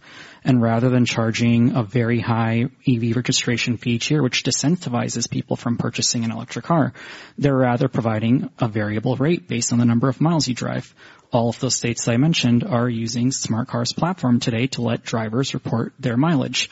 And they can get uh, uh, an invoice based on how much they drove rather than a much greater flat fee, registration fee each year. And these are the types of things that are giving consumers more uh, control, power, transparency, and privacy over their own vehicle data. Yeah, that's great. And then I think, I mean, when you talked about that last year, so I'm glad you brought that up and we were able to have a more rich kind of in-person discussion. And, uh, but one of the, one of the things that I want to kind of talk to you about is kind of the, this idea, and maybe we could, you you you focus a lot on kind of smart cities infrastructure with a lot of what you do as well, and it'd be interesting, you know, come back to you, Sahas, and just hear kind of if there's interplay with some of the apps that are that are coming up in your platform between the type of infrastructure and IoT infrastructure that's, that we're seeing deployed in cities by public or private vendors. And oh, it sounds like Hayden is one of those. But I mean, so what is the kind of the smart city strategy from the BMW perspective? Is there, are there, is there infrastructure that you're putting in place or you're wanting to see in place? And it can be a European perspective if, if you want, but I, I'm just curious what your vision there is. Yeah, okay. That's several questions. Um, I will start. Um, first off, you said, um, well, please don't get me wrong. I, did not say that the, grid is not ready. I'm or will not be ready. I'm just saying there is a lot we need to do. And BMW and PG&E started a project here in California called Charge Forward that exactly does what you just described. Aligning people's charging demand to the supply of renewable energy to take or to make some, some peak shaving. Uh, that's first. And second, what, what you, what you said, Billy, um, what we tried in, in Hamburg and what I what I mentioned earlier, and in Berlin and other other cities like Rotterdam, also in the Netherlands, is something that I want to try here in Los Angeles as well. So we, we, we use data that we have from our vehicles that are on the road, but we also conduct surveys to determine how people actually uh, interact with their vehicle. And the reason why we do that is that we understand that people, that there's different reasons why people use their private vehicle. And there's reason why people use or don't use the bike or the public transit or yeah. I don't know, whatever, right? This ranges from accessibility to costs to safety to, I don't know, whatever you can imagine can be a reason why people do or don't do this. And we have really, um, we have a methodology developed together with a German university and together with UC Davis, we will be conducting this in, in, in, in, in fall this year. We'll, we'll, uh, we'll go to Los Angeles County and to really find out how car dependent are people right now? Probably very car dependent because in Los Angeles you don't have much alternatives in many places of the county. But the question is, is, is the car dependency something that people actually appreciate? Like being in my car every day is really great? Or is it rather from, for many people that they say, well, there's just no other way to get around. I don't like sitting in the, in the traffic jam every day for two hours. That's not what I want. And then we can use these these findings, the data from our vehicles, including including charging and all that, to develop together with the city new approaches like what we did in Hamburg, what we did in Berlin, and where we were able to implement service that actually people really appreciated and where we're not we or the city or somebody else said this is what you in this neighborhood what you need because people know way better what they need and what they want than we do and this is actually our approach. So when you develop it sounds like so when you develop that predictive model of travel behavior so you can and, and i'm assuming you can you can anticipate propensity to travel to a certain degree or propensity for uh, roadway collisions or any number of things, which that is happening in Europe to a certain degree. But do you retain ownership of that predictive model, or is that co-owned between you and the public agency? Well, right now we pay for that, so it's our uh, the property is Your ours. IP, yeah. Yeah, but it's it's the value is much bigger if we share it. It's it's useless if we uh, only for Yeah. for our own purpose. But we would, of course we want to share it. So if everybody if anybody has some some proposals, I'd be happy to hear and discuss it for for LA, for LA next year. We are looking for partners to exactly use this data that we are just about to to generate. Yeah, I mean, we we, we did have a question from the audience that just kind of about kind of like if I'm a developer and I want to develop on one of your platforms, maybe a Hayden platform or or kind of a Smartcar, or use this data. Can I develop my own AI predictive models based on your data? And it sounds like maybe slices of data could be available to researchers or things like that. Is, I mean, is that am I saying that right? Am I overstating or? Well, there's two data that I'm talking about. One is the vehicle data, and we have to be really strict about that data. And it's not only that we don't want to share it, but there, there's some uh, some privacy concerns coming with this as well. So our customers really expect us, not only us, but any Mhm. anybody who actually deals with data, to really be careful with with what we do. And there's the, the the vehicle safety aspect as well. So just giving any third party access to the vehicle to provide some services means also that the vehicle remains unprotected and anybody who has the skills can actually take over the vehicle, which is certainly not what, what, what anybody wants. So this is a data that we that we really are cautious what we do with that, but we also share this data to, with cities to make I don't know who mentioned this, um, pothole detection, for example, is something that our vehicles can do. So the camera can do it, but also the bumpers can detect that, that, that there's a pothole. And we can detect those data to the city and say, well, on this main street, uh, on, the, on this location, there is a pothole. You need to fix that. That is certainly something we do. Burak, you were going to weigh in there. I was going to give another example. So we have uh, another company in our portfolio called Gridwise, uh, and uh, it's a, a cross uh, gig economy platform uh, analytics software. Uh, so as a gig economy driver, you know, you are using Uber one day, Lyft or DoorDash, you know, you are using multiple platforms. Uh, and oftentimes like uh, you don't know uh, how to manage it most effectively. So they're providing that analytics to the drivers, but as a byproduct of that, they ag- they have amazing data across all the drivers and across all the platforms. So any given place, they can clearly see what the market share of a specific platform is, or like where are the hotspots in the cities are, and uh, they actually monetize that data. And you know, they also share it with universities. So for a research project, they share it with gig economy platforms, but they also share it with uh, charging networks. For example, you know, where to put your charging stations based on this gig economy activity. So there, like, you know, that's a kind of like a win-win-win scenario where uh, the drivers, the gig economy workers benefit from that analytics product. It's a commercial agreement between the platform and them. And then they aggregate that data and they make that available to third parties that they can use that uh, for their own decision making. So if I'm a if I'm a city and I want to kind of provide data that facilitates innovation for one of your companies, Burak, or maybe for one of a developer that's working on your platform, Sahas, you know, what what kind of data is most useful for me to provide into those kind of those kind of ecosystems? Well, we ourselves don't store any data. We have right. no data at Smartcar's, so um, we don't provide anyone with data because we have none to provide. but uh, what we do enable is let consumers, if they choose to do so, access their own vehicle data and and bring it into the products and services that they choose to use. So that there's that's the fundamental difference. So if again you want to share your odometer reading with your insurance company or your uh, charging status with your utility or anything of that nature, we facilitate letting a consumer make that choice and decision. But we ourselves don't have uh, any data sets, whether it's identifiable. We don't have any data sets, whether it's anonymized or aggregate. Uh, we don't have any form of data sets in any form uh, to share with any ent- entity. So it would require explicit consent from every single individual vehicle owner um, uh, to allow them to access their own information and do what they want with it. Well, let's dive. Let's go there.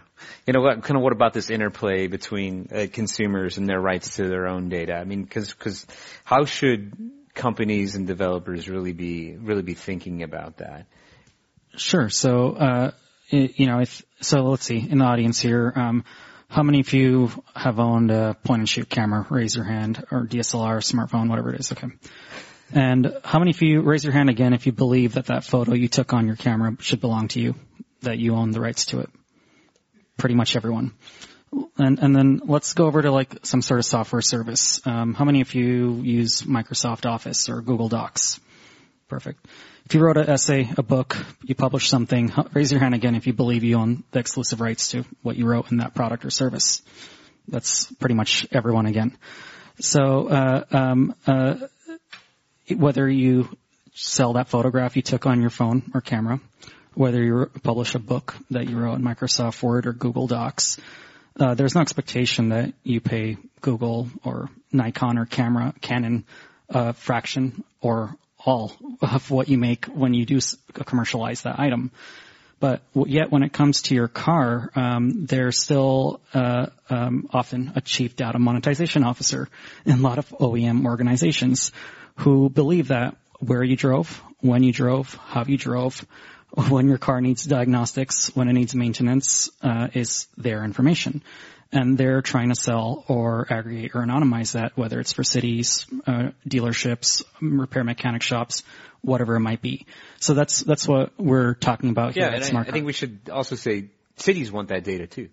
and yes, cities uh, should be able to get something, but again, it, if there is a consumer who chooses to participate in it, uh, they should have that right to that privacy as well. And that's also part of why we're pretty excited about things like the American Data Privacy and Protection Act uh, that uh, is making it uh, uh, reinforcing that consumers have privacy when it comes to their own vehicle data, as long as, in addition to any other type of consumer electronic device that they may own or operate.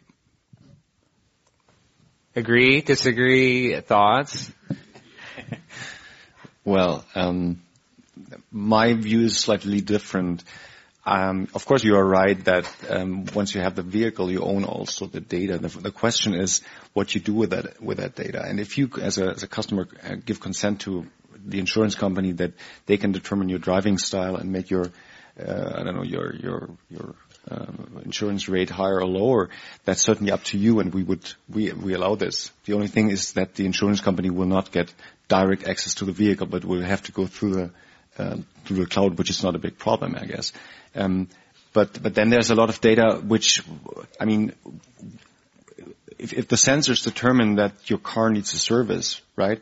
Then this this data is something that you can use and go to the next third party and say, well, please do me this service or I want to book the service. If you give consent, then that's also not a problem. But who else would would be uh, would use this data then? Well, so maybe we say that, for example, in most of Europe, their um, traction control data yeah. is required to be shared with roadway agencies for safety reasons. Yeah. Um, should people be for the public good? Should people be able to opt out of that, or should they be automatically, or should they opt in? And so maybe there's some there's some policy mechanisms in terms of opting in, opting out, or some aggregation type strategies. So I think maybe that's a better, a more fair comparison in terms of like something that you already are participating in. Well, personally, I'm I'm not that hesitant to share certain data if um, if if the company I'm sharing it with is is trustworthy, and I think that is one of the the secrets that we as an industry have to really, that we have to keep our word and that we have to, there, there have been so many bad examples in the future of what happened to, right. to the data that, that people actually gathered and, and, and used and sell, sold and even influenced uh, public elections and, and all that. So this is really bad for, for all that usage. If, if I would be a customer, I would not opt out that um, that my vehicle traction data is is sent to a public a- agency. But if people want to do that for whatever reason, they should be able to. Burak, any thoughts? I think you know, yeah, of course, like uh, consumers' data is their own data, but there are different, you know, shades of gray. Like you know, in your example too, you know, with Microsoft or uh, your phone, no, there are also like, you know, crash reports, but still like, you know, you give permission if you want to share that crash report with the developer, but you know, that's, for example, an example, similar example of like with the car data. There are so many, so much you can do with that data that is beneficial for everybody. And then, uh, for the other data from a regulation point of view, I think, you know, there are certain things that, yeah, it's an easy, it's easier to get it from the car, but it's also externally observable data. You can externally observe certain, like speeding, for example. Like you can, if you had radars everywhere, you could potentially observe that without tapping into the car. So get tapping into the car is just a shortcut to get that data. So that's another like, you know, uh, right. shade of gray there. Like, oh yeah, I could have gotten that data. It just makes it easier. Can I get that data through the car? So what about kind of uh, the the notion of um, road use charges for EVs. And um, let's can we, so can you comment a little more on kind of how that might play out for fleets and kind of how you see, you know, maybe the the Smartcar platform actually working on a fleet level in terms of pricing? Because we talked a little bit about as we're looking towards automation, I think we're seeing more automated fleets. Is there a platform-based approach to that? Uh, yeah, so I think we're seeing um, pretty much every DOT at the state level, as well as the federal DOT, figuring out what their decisions are around um, taxation of uh, electric vehicles, hybrids, or even just the evolution of the tax for gas cars as well. So I think that's been super interesting to see because one, a lot of them are actually quite progressive in not wanting to actually have um, uh, access to private information. They don't want to be storing or handling people's PII, which has actually been very surprising for us to see. When we walked into this, we were worried that they would want to be like tracking every single driver's geolocation by the second or something of that nature. And the reality is, I wouldn't want that personally, nor does anyone I've ever spoken with. So, uh, but the second thing is, I think a lot of them are finding creative ways to operate these programs. As an example, let's take uh, the state of Utah or Virginia. Um, at first glance, someone may think, hey, when if I need to be opting into these programs, what is the government or some uh, state collecting about me? As it turns out, the only thing that they end up collecting at the end of the year is the an integer, a single integer, um, the differential between the first day of the year and the last day of the year, which is the difference in your odometer reading from the start of the year to the end of the year. So when constituents in the states or people who live there uh, were surveyed about this, are you comfortable with something like that being shared? And they say, yeah, I'm fine with that. That's that's pretty minimal. It's clear to me exactly what's being shared. It's not what day I drove, what hour I drove, where I drove, when I drove, or who was in my car, or anything of that nature. But it's a really simple uh, mileage that was uh, transmitted and stored, and that's it for my invoicing. And once that invoice is complete, they even toss that piece of information. So if, if it's done correctly, it's incredibly exciting. And when it comes to fleets, uh, you know, I think a lot of the states are looking at uh, a rate that varies based on things like weight class. If you have a lightweight passenger car, you may get charged this many cents per mile. If you uh, drive a much heavier vehicle, which causes more wear and tear on the roads that you drive on, uh, then you pay a slightly higher rate per every mile you drive and it still comes out with the exact same solution where they end up storing not much more than that differential of the first day of the month or first day of the year to the last day of the year. So it can maintain privacy, it can use very minimal data, and uh, it can be a pretty simple mechanism to explain to folks of how it works. And again, the more uh, funding that we put into our infrastructure means um, tires that last longer, less microplastics that end up in our water supply, uh, better MPG for your vehicle. Uh, less potholes means, you know, less broken axles, less maintenance on your vehicle, less broken windshields from things hitting it. Uh, and uh, most drivers, from the research that I've seen, end up actually saving money if uh, uh, the right funding goes into the infrastructure that we drive on. So okay, well, I want to ask you one more thing about this. So if I'm a if I'm a rider in a in a fleet vehicle, I'm a rider, so I'm a consumer, for example, to Uber and Lyft. Do I have a right to turn off my data sharing with a third party? So, uh, sorry. Should I have a right? If you're, say that one more time. If I'm a, if I'm a, a customer in a fleet vehicle, for like, for example, a rideshare vehicle, do I have a right to, should I have a right to turn off access to my ride data? So that would probably be governed by the terms of service Terms between of you service, and the yeah, yeah. Uh, You and the service that provider, you're using, yeah. yeah. But the topic that I think is pretty interesting to me, and I'd love to also hear your perspective on this, is um, right now there's actually uh, um, a BMW driver in the state of California who's filed a class action lawsuit. And part of why is by turning on your car, you agree to the terms of service that states that your data is being shared by simply turning on your infotainment system. Uh, so that is, there's no way to opt out of that.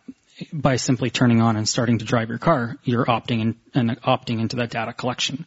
So things of this nature are really interesting to us because uh, you know, you should have an option to not have to have your data shared with third parties. And uh, um, I'm kind of curious to see how OEMs evolve and their thinking around this because, you know, again, on smartphones and all these other products, you know, they some of them have it in the wrong directions with all sorts of consumer electronics.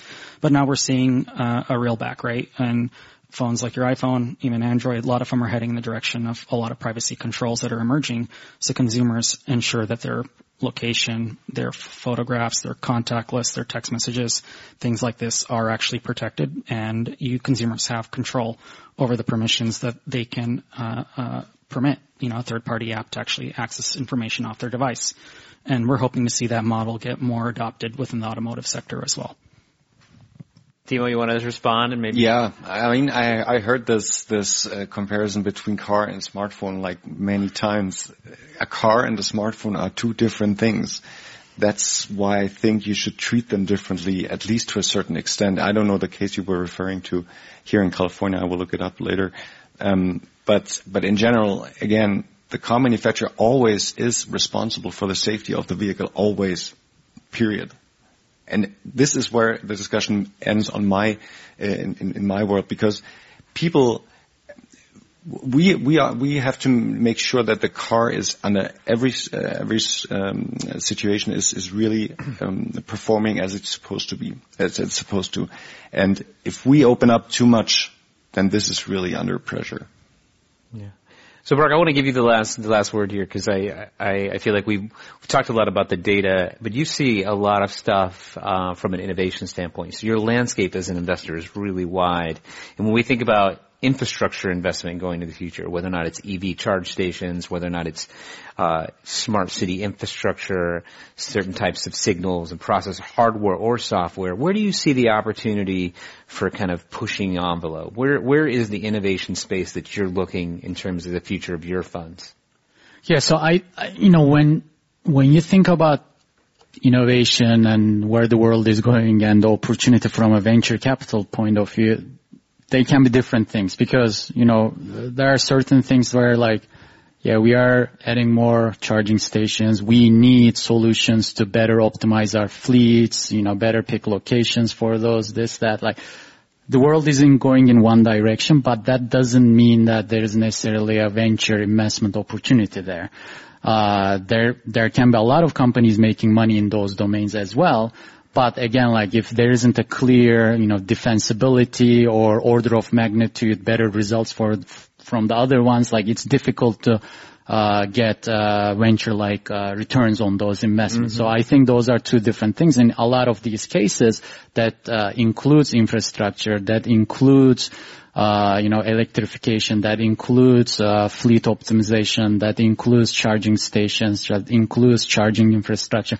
A lot of these things are happening, and the world is going one direction. But the, when you look at specific opportunities, uh, you know, the differentiation or the order of magnitude better result is oftentimes not there. Yeah, that's a good perspective. And I think it reminds us too that these issues are super thorny, right? Everything we grapple with up here is not, it's not an easy issue. This, this data privacy thing, we've been talking about this for a long time. We'll be talking about this tomorrow, most likely after the election.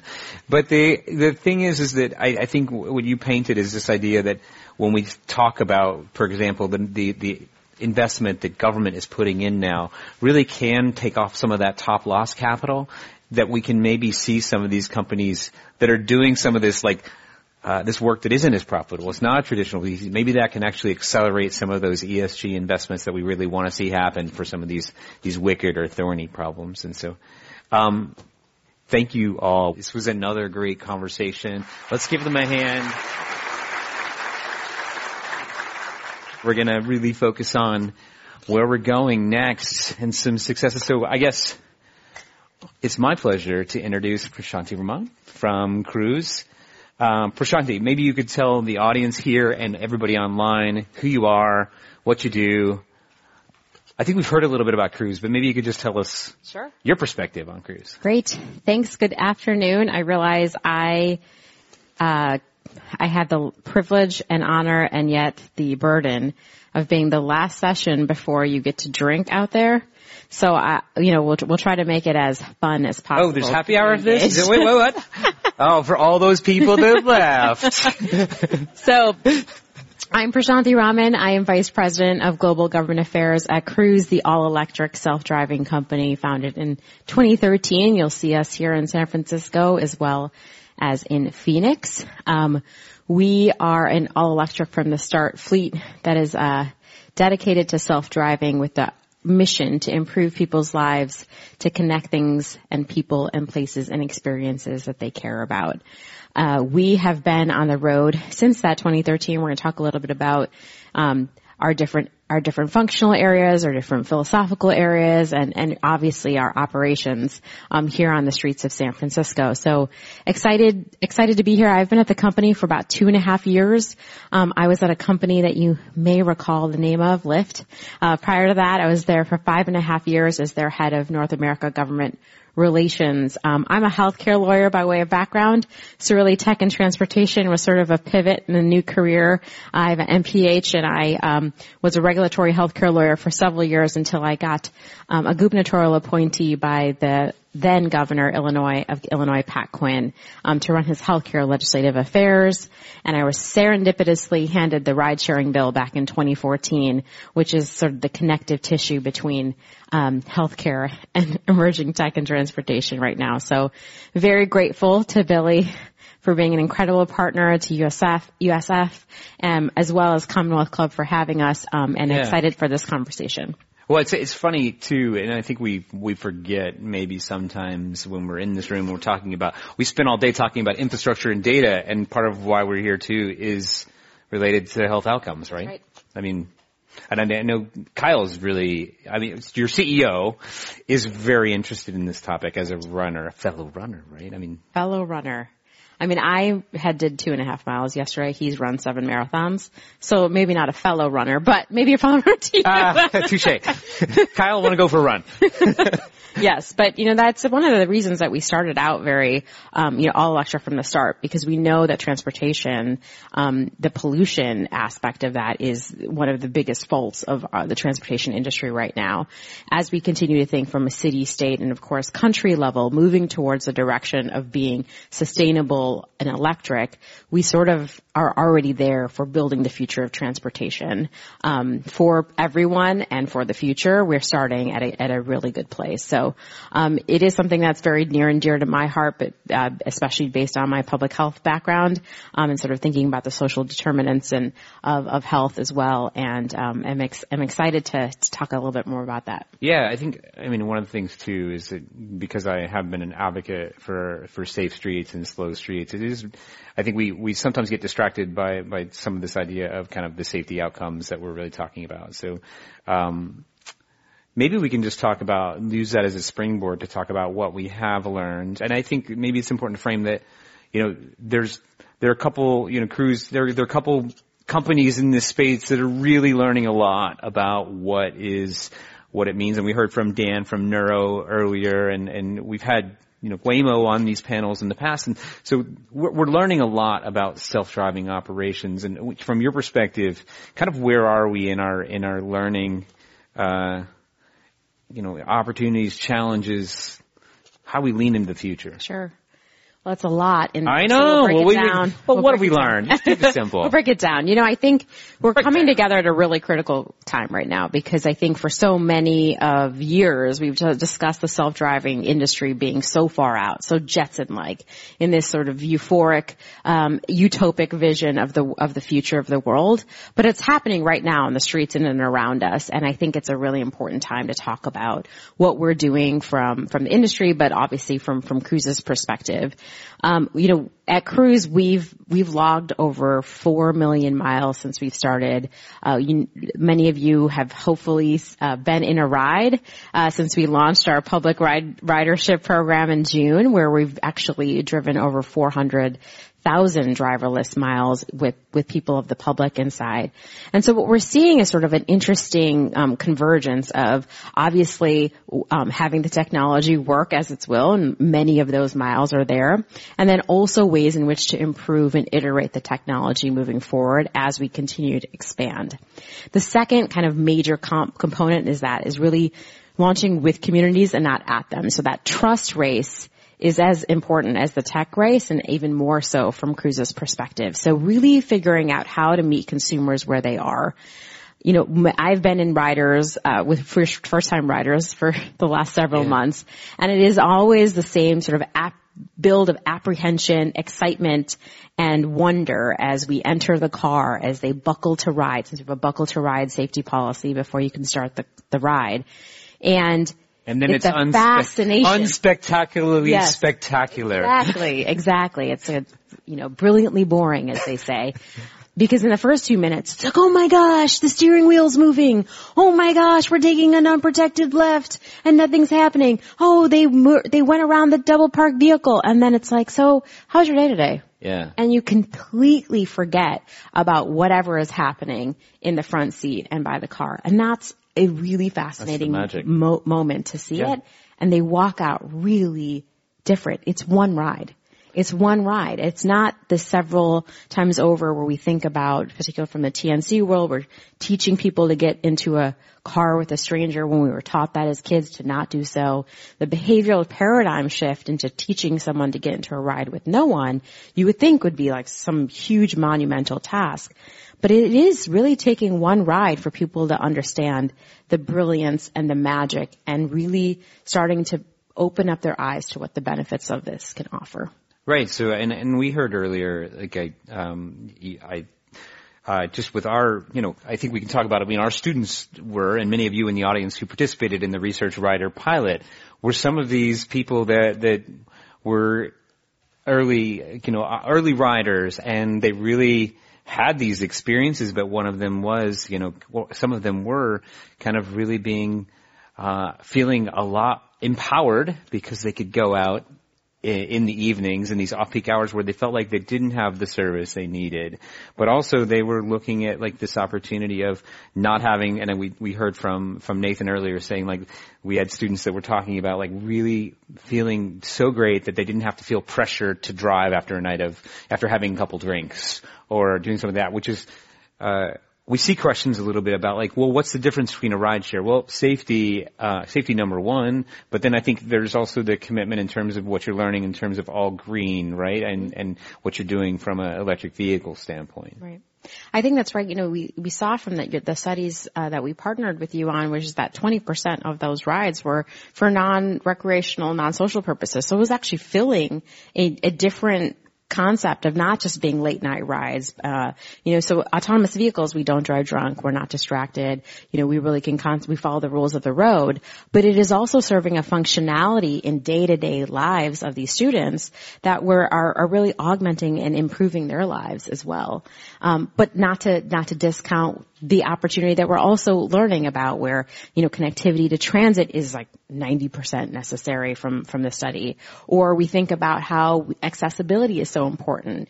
So with regards to, you know, sustainability, you know, Cruise really feels like it's one of being able to be in a position of, of leadership and thought leadership. Yeah. Um, Dave Rubin, who you work so closely with, is sort of, um, you know, the brains behind our farm to fleet initiative. So we are uh, powered by renewable energy here in California, by those From two uh, farms in the Central Valley, um, really providing an economic empowerment opportunity for uh, for two farms that are hundreds of miles away. Um, and it's something that's always kind of talked about when we think about technology and sort of bridging that urban and, and rural divide. And we are able to sort of critically, creatively think of solutions moving forward. So we're in a really fortunate um, and pretty cool spot. Well, I think it draws a line too to something that Maarten brought up earlier about like that we will get to a point with EV fleets and with, with EVs in general where we, we have to think about capacity and, and the Cruise perspective has been, can we actually be part of the, e, the electric production side, which is a, right. when we think about kind of successes, I mean, that, that really is, kudos Dave, wherever you are. I can't see you. Right. But, uh, yeah, I mean, it's a really big, really big win. Uh, but what, know, what about like this, um, I don't know if it's clickbait or what, but there's been some stuff in the news recently about, you know, five billion dollars in two companies and the car still stops in the road. Yeah. And I mean, so are we, are we, I, I think we're there in terms of the tech, but you know, what do these pain points mean and kind of, and how do we learn from them going forward? You know, I think maybe you could describe some of the issues that you've faced out there in the roadways doing this experimentation. Mm-hmm. Well, we can't really talk about the future until we take a step back and contextualize where we have been. So we think about the 40,000 40,000 tr- traffic fatalities a year that are only continuing to rise, the highest that they've been in the last 16 years.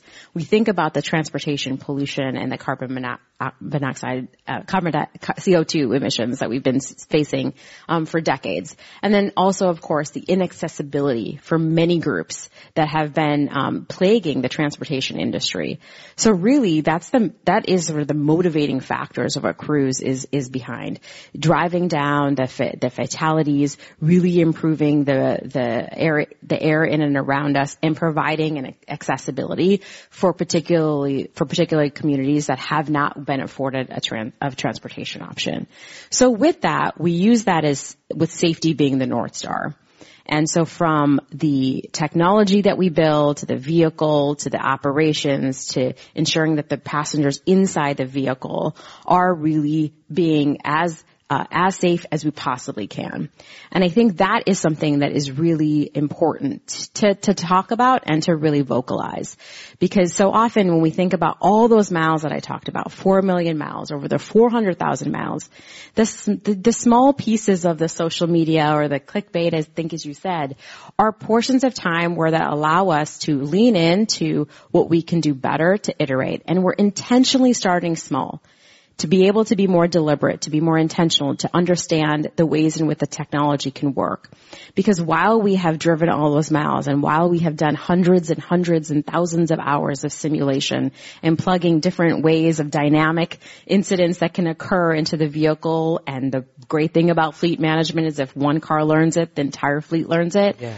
But we're seeing different dynamic situations out there that are interesting and are going to be something that is going to happen in a dynamic um, urban environment like San Francisco. It's why we chose to start here. Yeah. Because if we can master or at least be pretty close to mastering the one of the most unique, challenging streets of the United States, we can pretty much expand really quickly that, um, in other places. And that's what we're seeing in, in places like Austin and Phoenix since we just announced. Yeah, and I we'll think be there's there. been some issues too where there's been some policy friction from my understanding where, for example, it's hard to pull over a lot of times as a commercial vehicle in a private driveway. I, I believe it's illegal, right? Mm-hmm. And so a lot of times people complain because of a double parked Cruise, but it is perfectly legal, right, to for a, a, vehicle to double park in, Yes. particularly if it can't find a safe location to drop off a passenger. Correct. And so, you know, there is a law under CVC that allows for commercially plated vehicles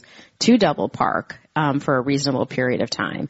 So that's why you see, um, you know, sometimes Cruise cars. The uh, the default is to look for a at pickup or drop off point at the curb. That is where the default is. As you, who all has driven in San Francisco, how often do we find vacant curb curb. availability. But that is an opportunity then to have a conversation about curb, um, you know, redesigning curbs and thinking about urban planning and thinking about what goes into the concept of future of transportation, really providing an opportunity for cities like San Francisco and others beyond. If we're going to have the future of transportation, how do we build around it and around people and thinking about ingress, egress. So we actually have improved 3x our pickup and drop off since the beginning of the Yeah. year, which I think is fantastic. Not only because we want to be better, but also we've heard from consumers. Right. You know, they want to be dropped off close to their destination. Think about if you, as a, as a woman, has, I I have two daughters, I'm thinking about sending my children out into, uh, San Francisco in a few years, many years. um, uh, in, and I want, I don't want them to be dropped off around the block. I would like them to be dropped off in front of their destination so that something can be watching them to go into to the that destination. Um, and so we're hearing that over and over again, and we continue to kind of iterate the technology to be able and to we, we, that. we- you know, Dave was actually in some of our, David Rubin was in some of these things where we even heard feedback from some of our student writers about, well, what happens when I'm not quite comfortable right at my destination? Like maybe there's, you know, a person standing there that I'm not quite comfortable like getting out and, and we heard this from one female rider in our program that was like, maybe I could actually tell the car, and actually uh, what the female writer didn't realize, sh- all she had to do was press the button on the ceiling and talk to a li- there's always a live operator available, and they could have maybe put her, dropped her a little further down the street. Exactly. Exactly. And that 24-7, you know, at a touch of a button, um, you know, customer support is going to be there, whether it's the Bolt or our future of transportation, the origin. Yeah. Um, so I don't know if, if Well, we, we should, we, let's get to the origin. Okay. Yeah. Yes. yeah. I mean, I, I'll I listen to you, I mean, I had a situation in cricket that was the same. Cricket was, cricket is my friend. So all the vehicles have names. They do have names. So cricket, cricket and I had a moment, uh, in the inner sunset. I was not a participant in my own research, but I did some writing. and I'm telling you what, Not uh, biased. cricket, cricket, cricket had a, had a little meltdown. Um, but, uh, quickly recovered after the, the, uh, uh, attendant or uh, I don't know what the name is, but they called me and Remote said, "Is ever remote assistant Yeah. said, is everybody okay?" And I said, "Yeah, we're fine. Crick- Cricket's just just having a little moment to himself Let's or herself. I don't know." That's actually a good point. Let's talk a little bit about those vehicle retrieval events or moments of, of pause. So remote assistance is sort of the, the pat, the, the assistant on the other side of the vehicle. So the vehicle makes all of its decisions based on the sensor suite, LiDARs, cameras, and radars. And so it takes all of that ingesting of data, makes decisions on its own. But it does when it encounters situations where it is unfamiliar or needs confirmation, it pings back to the remote assistance, which is available to say, hey, is that like a debris? Is that a person in the middle of the road? Is that construction zone? Is it okay to, to safely, to safely pass?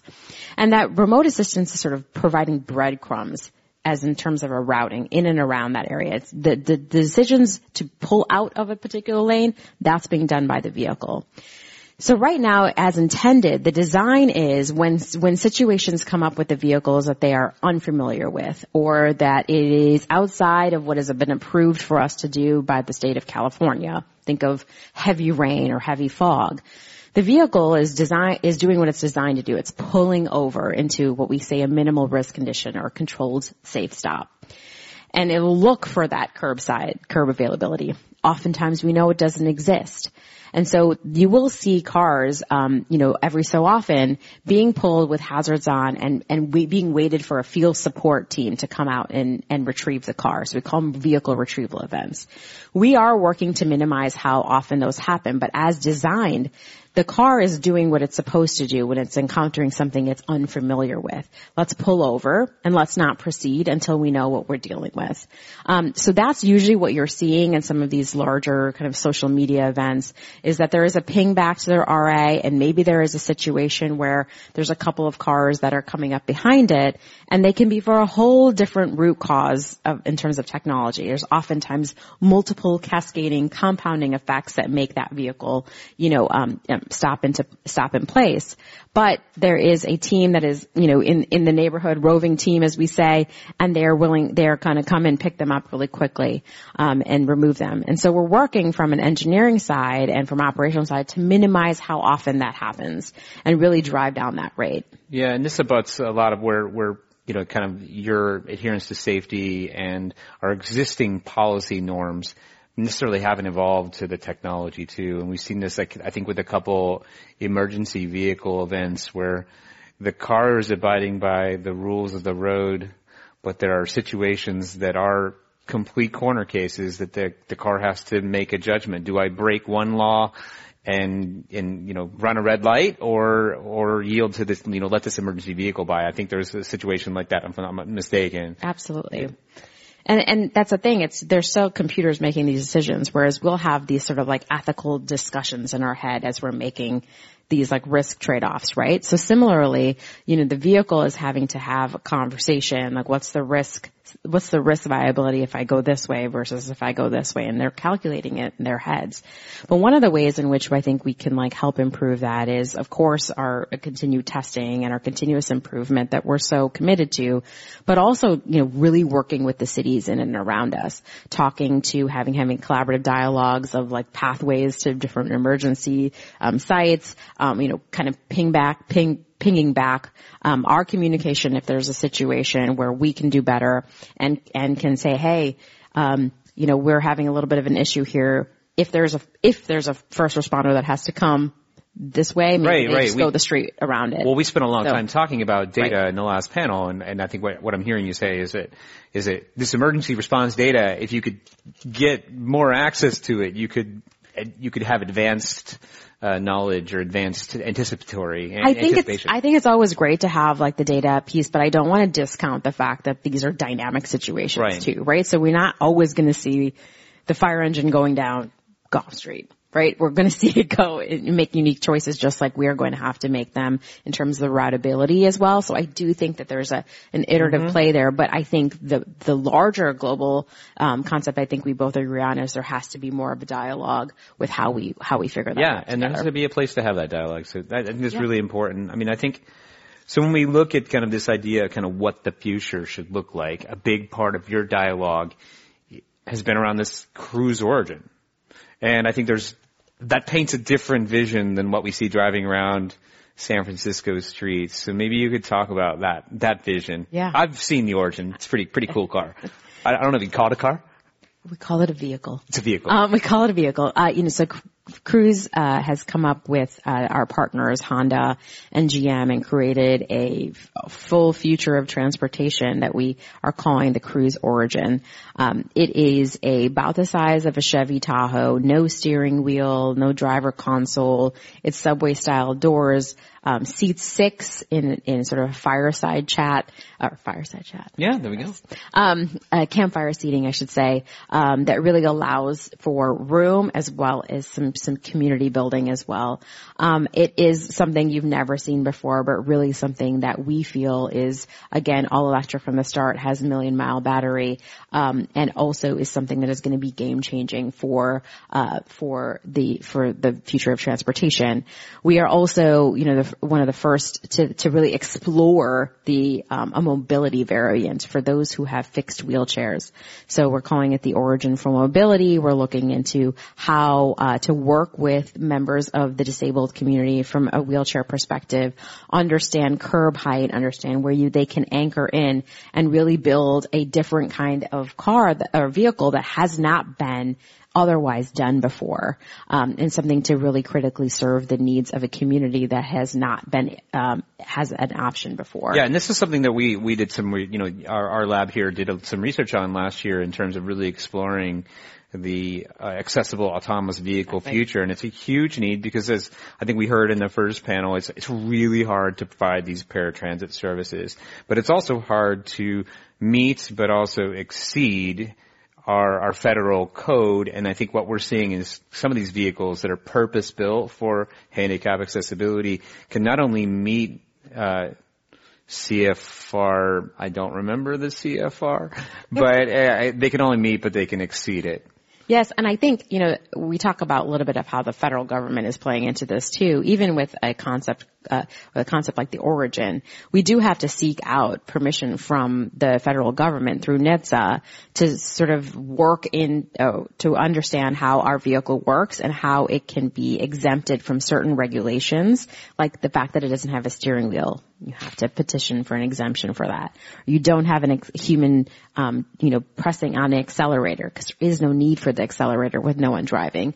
Um, and so we have actually um, completed a request for petition comment period um, in in late September, and we're working with NHTSA in and of itself to right, get that so origin. we're, we're, not going to wonk out on on acronyms again. Yeah. NHTSA is the National Highway Safety Transportation Authority Agency. I should get that Administration. Administration. Dave for the win. Always All Dave right. for the win. The audience clarifies. So NHTSA, you've you sought this NHTSA approval, but I believe there's another. You know, when we're talking about this kind of like what are the barriers here? There's another barrier towards these innovative transit platforms, which I believe is capacity to scale, right? Um, isn't under the exception? I believe there's a cap. That's right. Is that is that correct? That's right. So under this exemption cap, so once you receive the exemptions, you're only allowed to make 2,500 per year per manufacturer, and that is sunsets after two years. So if we wanted this ideal transit, shared transit future to supplement our existing transit routes, there would still be this limitation that That's nationwide, right. what we can only produce how many? 2500 per year per manufacturer for only two years. Okay, so, but is that is that also exported as well? So no, that's not export. That's not exported per se as well. You know, we do have partnerships with Japan and Dubai that are really interested in looking at the origin, so that wouldn't necessarily be applicable there. But I do think that the um, the the piece to that is really important because once you put it into commercial, the stream of commerce here in the United States, that's really is when you need those exemptions and Yeah. also when you need um, to to uh, abide by that cap. And the only way to change that cap is by uh, legislative legislation. Okay. by legislative authority. And um, so really, as we think about sort of where we are from the federal landscape and really what the policy considerations that are of priority in the federal landscape, you know, not many people are paying attention to autonomous vehicles, but they should, and they should because as we think about competition with um, other countries and around ourselves, we really need to start building um, the future of technology in this yeah, and country. you could say it's vehicle innovation, right? Like, so if, if we want to get creative about mobility, it may not just be platforms like the Origin. It may be other. Mm-hmm. That's right. I've, I've seen a lot of dialogue on light, other lightweight platforms that would be radically experimental as well. And so maybe we need to rethink some of these policies that rethink, you know, the, the vehicles that OEMs are producing in general and what, what is approved. So. Right. Um, so, so when we were thinking about this, this Cruise origin and kind of this idealized future, like what is, what is this optimal kind of outcome and kind of what should that future look like from a, you know, just in terms of operations in a city? And, and, and is there this idea that we can have, you know, I think we heard, we'd heard from about this trans, this Treasure Island pilot that's happening with the San Francisco County Transportation Authority. You know, is there an opportunity where we have a public and a private sector operator that kind of that share the load or share the burden uh, or the benefit uh, of our transit system. Mm-hmm. I do think that there is an opportunity, especially with fleet managed systems, to have more of, of that private public part- mm-hmm. partnership because we're incentivized differently than sort of the tip, the ride sharing models that we've come to be. You know, we're not um, really incent that the, the fleet isn't necessarily incentivized to like drive a longer trip or to drive a, you know, to, to a certain place because it's not earning the money. Yeah, right? it's an own fee, um, right? So, so you know that, um, we actually can partner in a meaningful way with public, uh, public agencies to really provide that connectivity to mass transit, to understand where the gaps are in, um, the, the routes, to provide different times of day. Um, and so I do think it's really part of this larger ecosystem where autonomous vehicles can fit in in a very much more collaborative way than then, you know, from my history, like the ad, more adversarial way that ha, has come to be with the TNCs.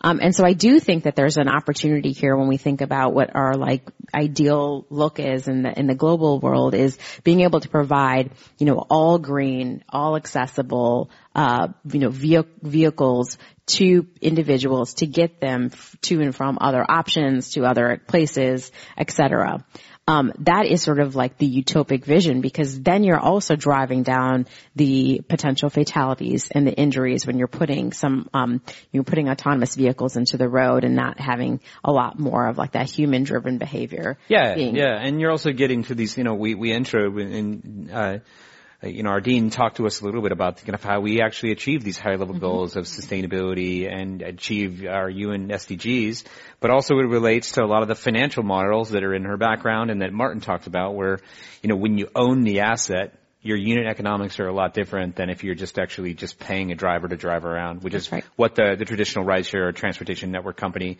uh, didn't really care about the wear and tear on the vehicle and the, the rubber tire pollutants and things like that because I think that's that they were not incentivized to do that. They didn't own the asset. So, um, well, so I think when we think about this, this this optimized future, this this, I think the question I is like, so how do we get there? You know, it's like do do what do we need to do to see these scenarios happen? And we asked the first panel kind of what kinds of collaborations and partnerships do we need to see? What type of investment from both the public sector and the civic sector need to happen to really achieve these optimal, like urban, maybe suburban, maybe even rural outcomes? You know, what do we need to do to get to utopia? well, I wow, I just asked you the like a fundamental, I know. like, fundamentally complicated, like yeah. and I I hope uh, we need to we can like we dialogue about this. Yes. Um, you know, I think there's a few pieces to this, right? We can think about urban planning and and and, right. and yeah. we can think about infrastructure related pieces because there's um, you know, as we move towards all electric, you know, how do we how do we continue to ensure that the grid can um, really maintain all of this charging. We think about pu- providing more public charging, and then we have private charging. Then you think about the weird, com- complicated dynamics that are playing out here in the city of a city of San Francisco, or in which you have ordinances that are sort of pushing out what that pu- charging looks like into certain parts of San Francisco, putting a more of a burden on other, um, you know, substations that don't have the funding to be upgraded. You know, you think about all of these different pieces. So really taking a holistic look at what infrastructure looks like, urban planning looks like, and um, and thinking about how to move that forward. I think the second piece to that is never um, losing sight of how people um, need to be brought along with this. Mm-hmm. It is it is about education. It is about integration. It is about listening, and I think that is so fundamental into how people not only build trust with the technology, but also build trust with the company providing that technology. And it's market driven, right? It's market by market. So what works in San Francisco is not going to work necessarily work in Austin, Texas, which is not going to necessarily work in Chicago, Illinois. So really getting in early and often and starting to talk about what their gaps and what the solutions is that you can come up with. And it has to be, you know, you always think about like cookie cutter, like playbooks for every every market. That doesn't necessarily work when you're bringing something so new and different to a market that um, has different needs, has fundamentally different ways of thinking and um, ways of getting around. Um, and so I think that is something that we need to, to bring to bring people forward. We also need to meet meet them where they're at and then start to build that future together. So I think those so, so those two things are hap- are going to need to be fundamentally there, um, and maybe we'll get at least halfway to utopia. I, I think we will get almost there. Yeah. Um, so we're a little out of time, but I want. Do you have anything else that you would like to add? Just kind of final thoughts, or You know, I um, I'm super passionate about this access, particularly to underserved communities Yeah. who have been historically uh, marginalized communities of color. That's why I've been in this space for so long, and so I think it's a really cool opportunity in a really reliable, affordable, and a safe way to get in and around. And only thing I would say is that I hope you get to enjoy it once or twice or multiple times in the coming weeks ahead. Um, I have another colleague here who sort of works on our ride hail business unit. I'm put him on spot to ensure that you all somehow get a ride. His name's Andrew right in back. Um, and you know, I do think because when you have that moment where you sit there and you can experience what the future looks like, it is life changing. And so I really hope you um, get a chance to do that. Otherwise, go to getcruise.com and you can sign up there. so? Uh, well, we do have a couple questions. I think we have time for, if that's okay. Well, Sure. So one of the um, so one of the questions that I think that we, we've hit on this a little bit with creative ownership models, but like so. When we think about kind of the, what happened with rideshare and with kind of rideshare really taking um, doing two things: increasing the whole transportation pie, so like providing a lot more access for what we defined earlier as as this kind of latent demand, the demand that existed it wasn't served, but also kind of really.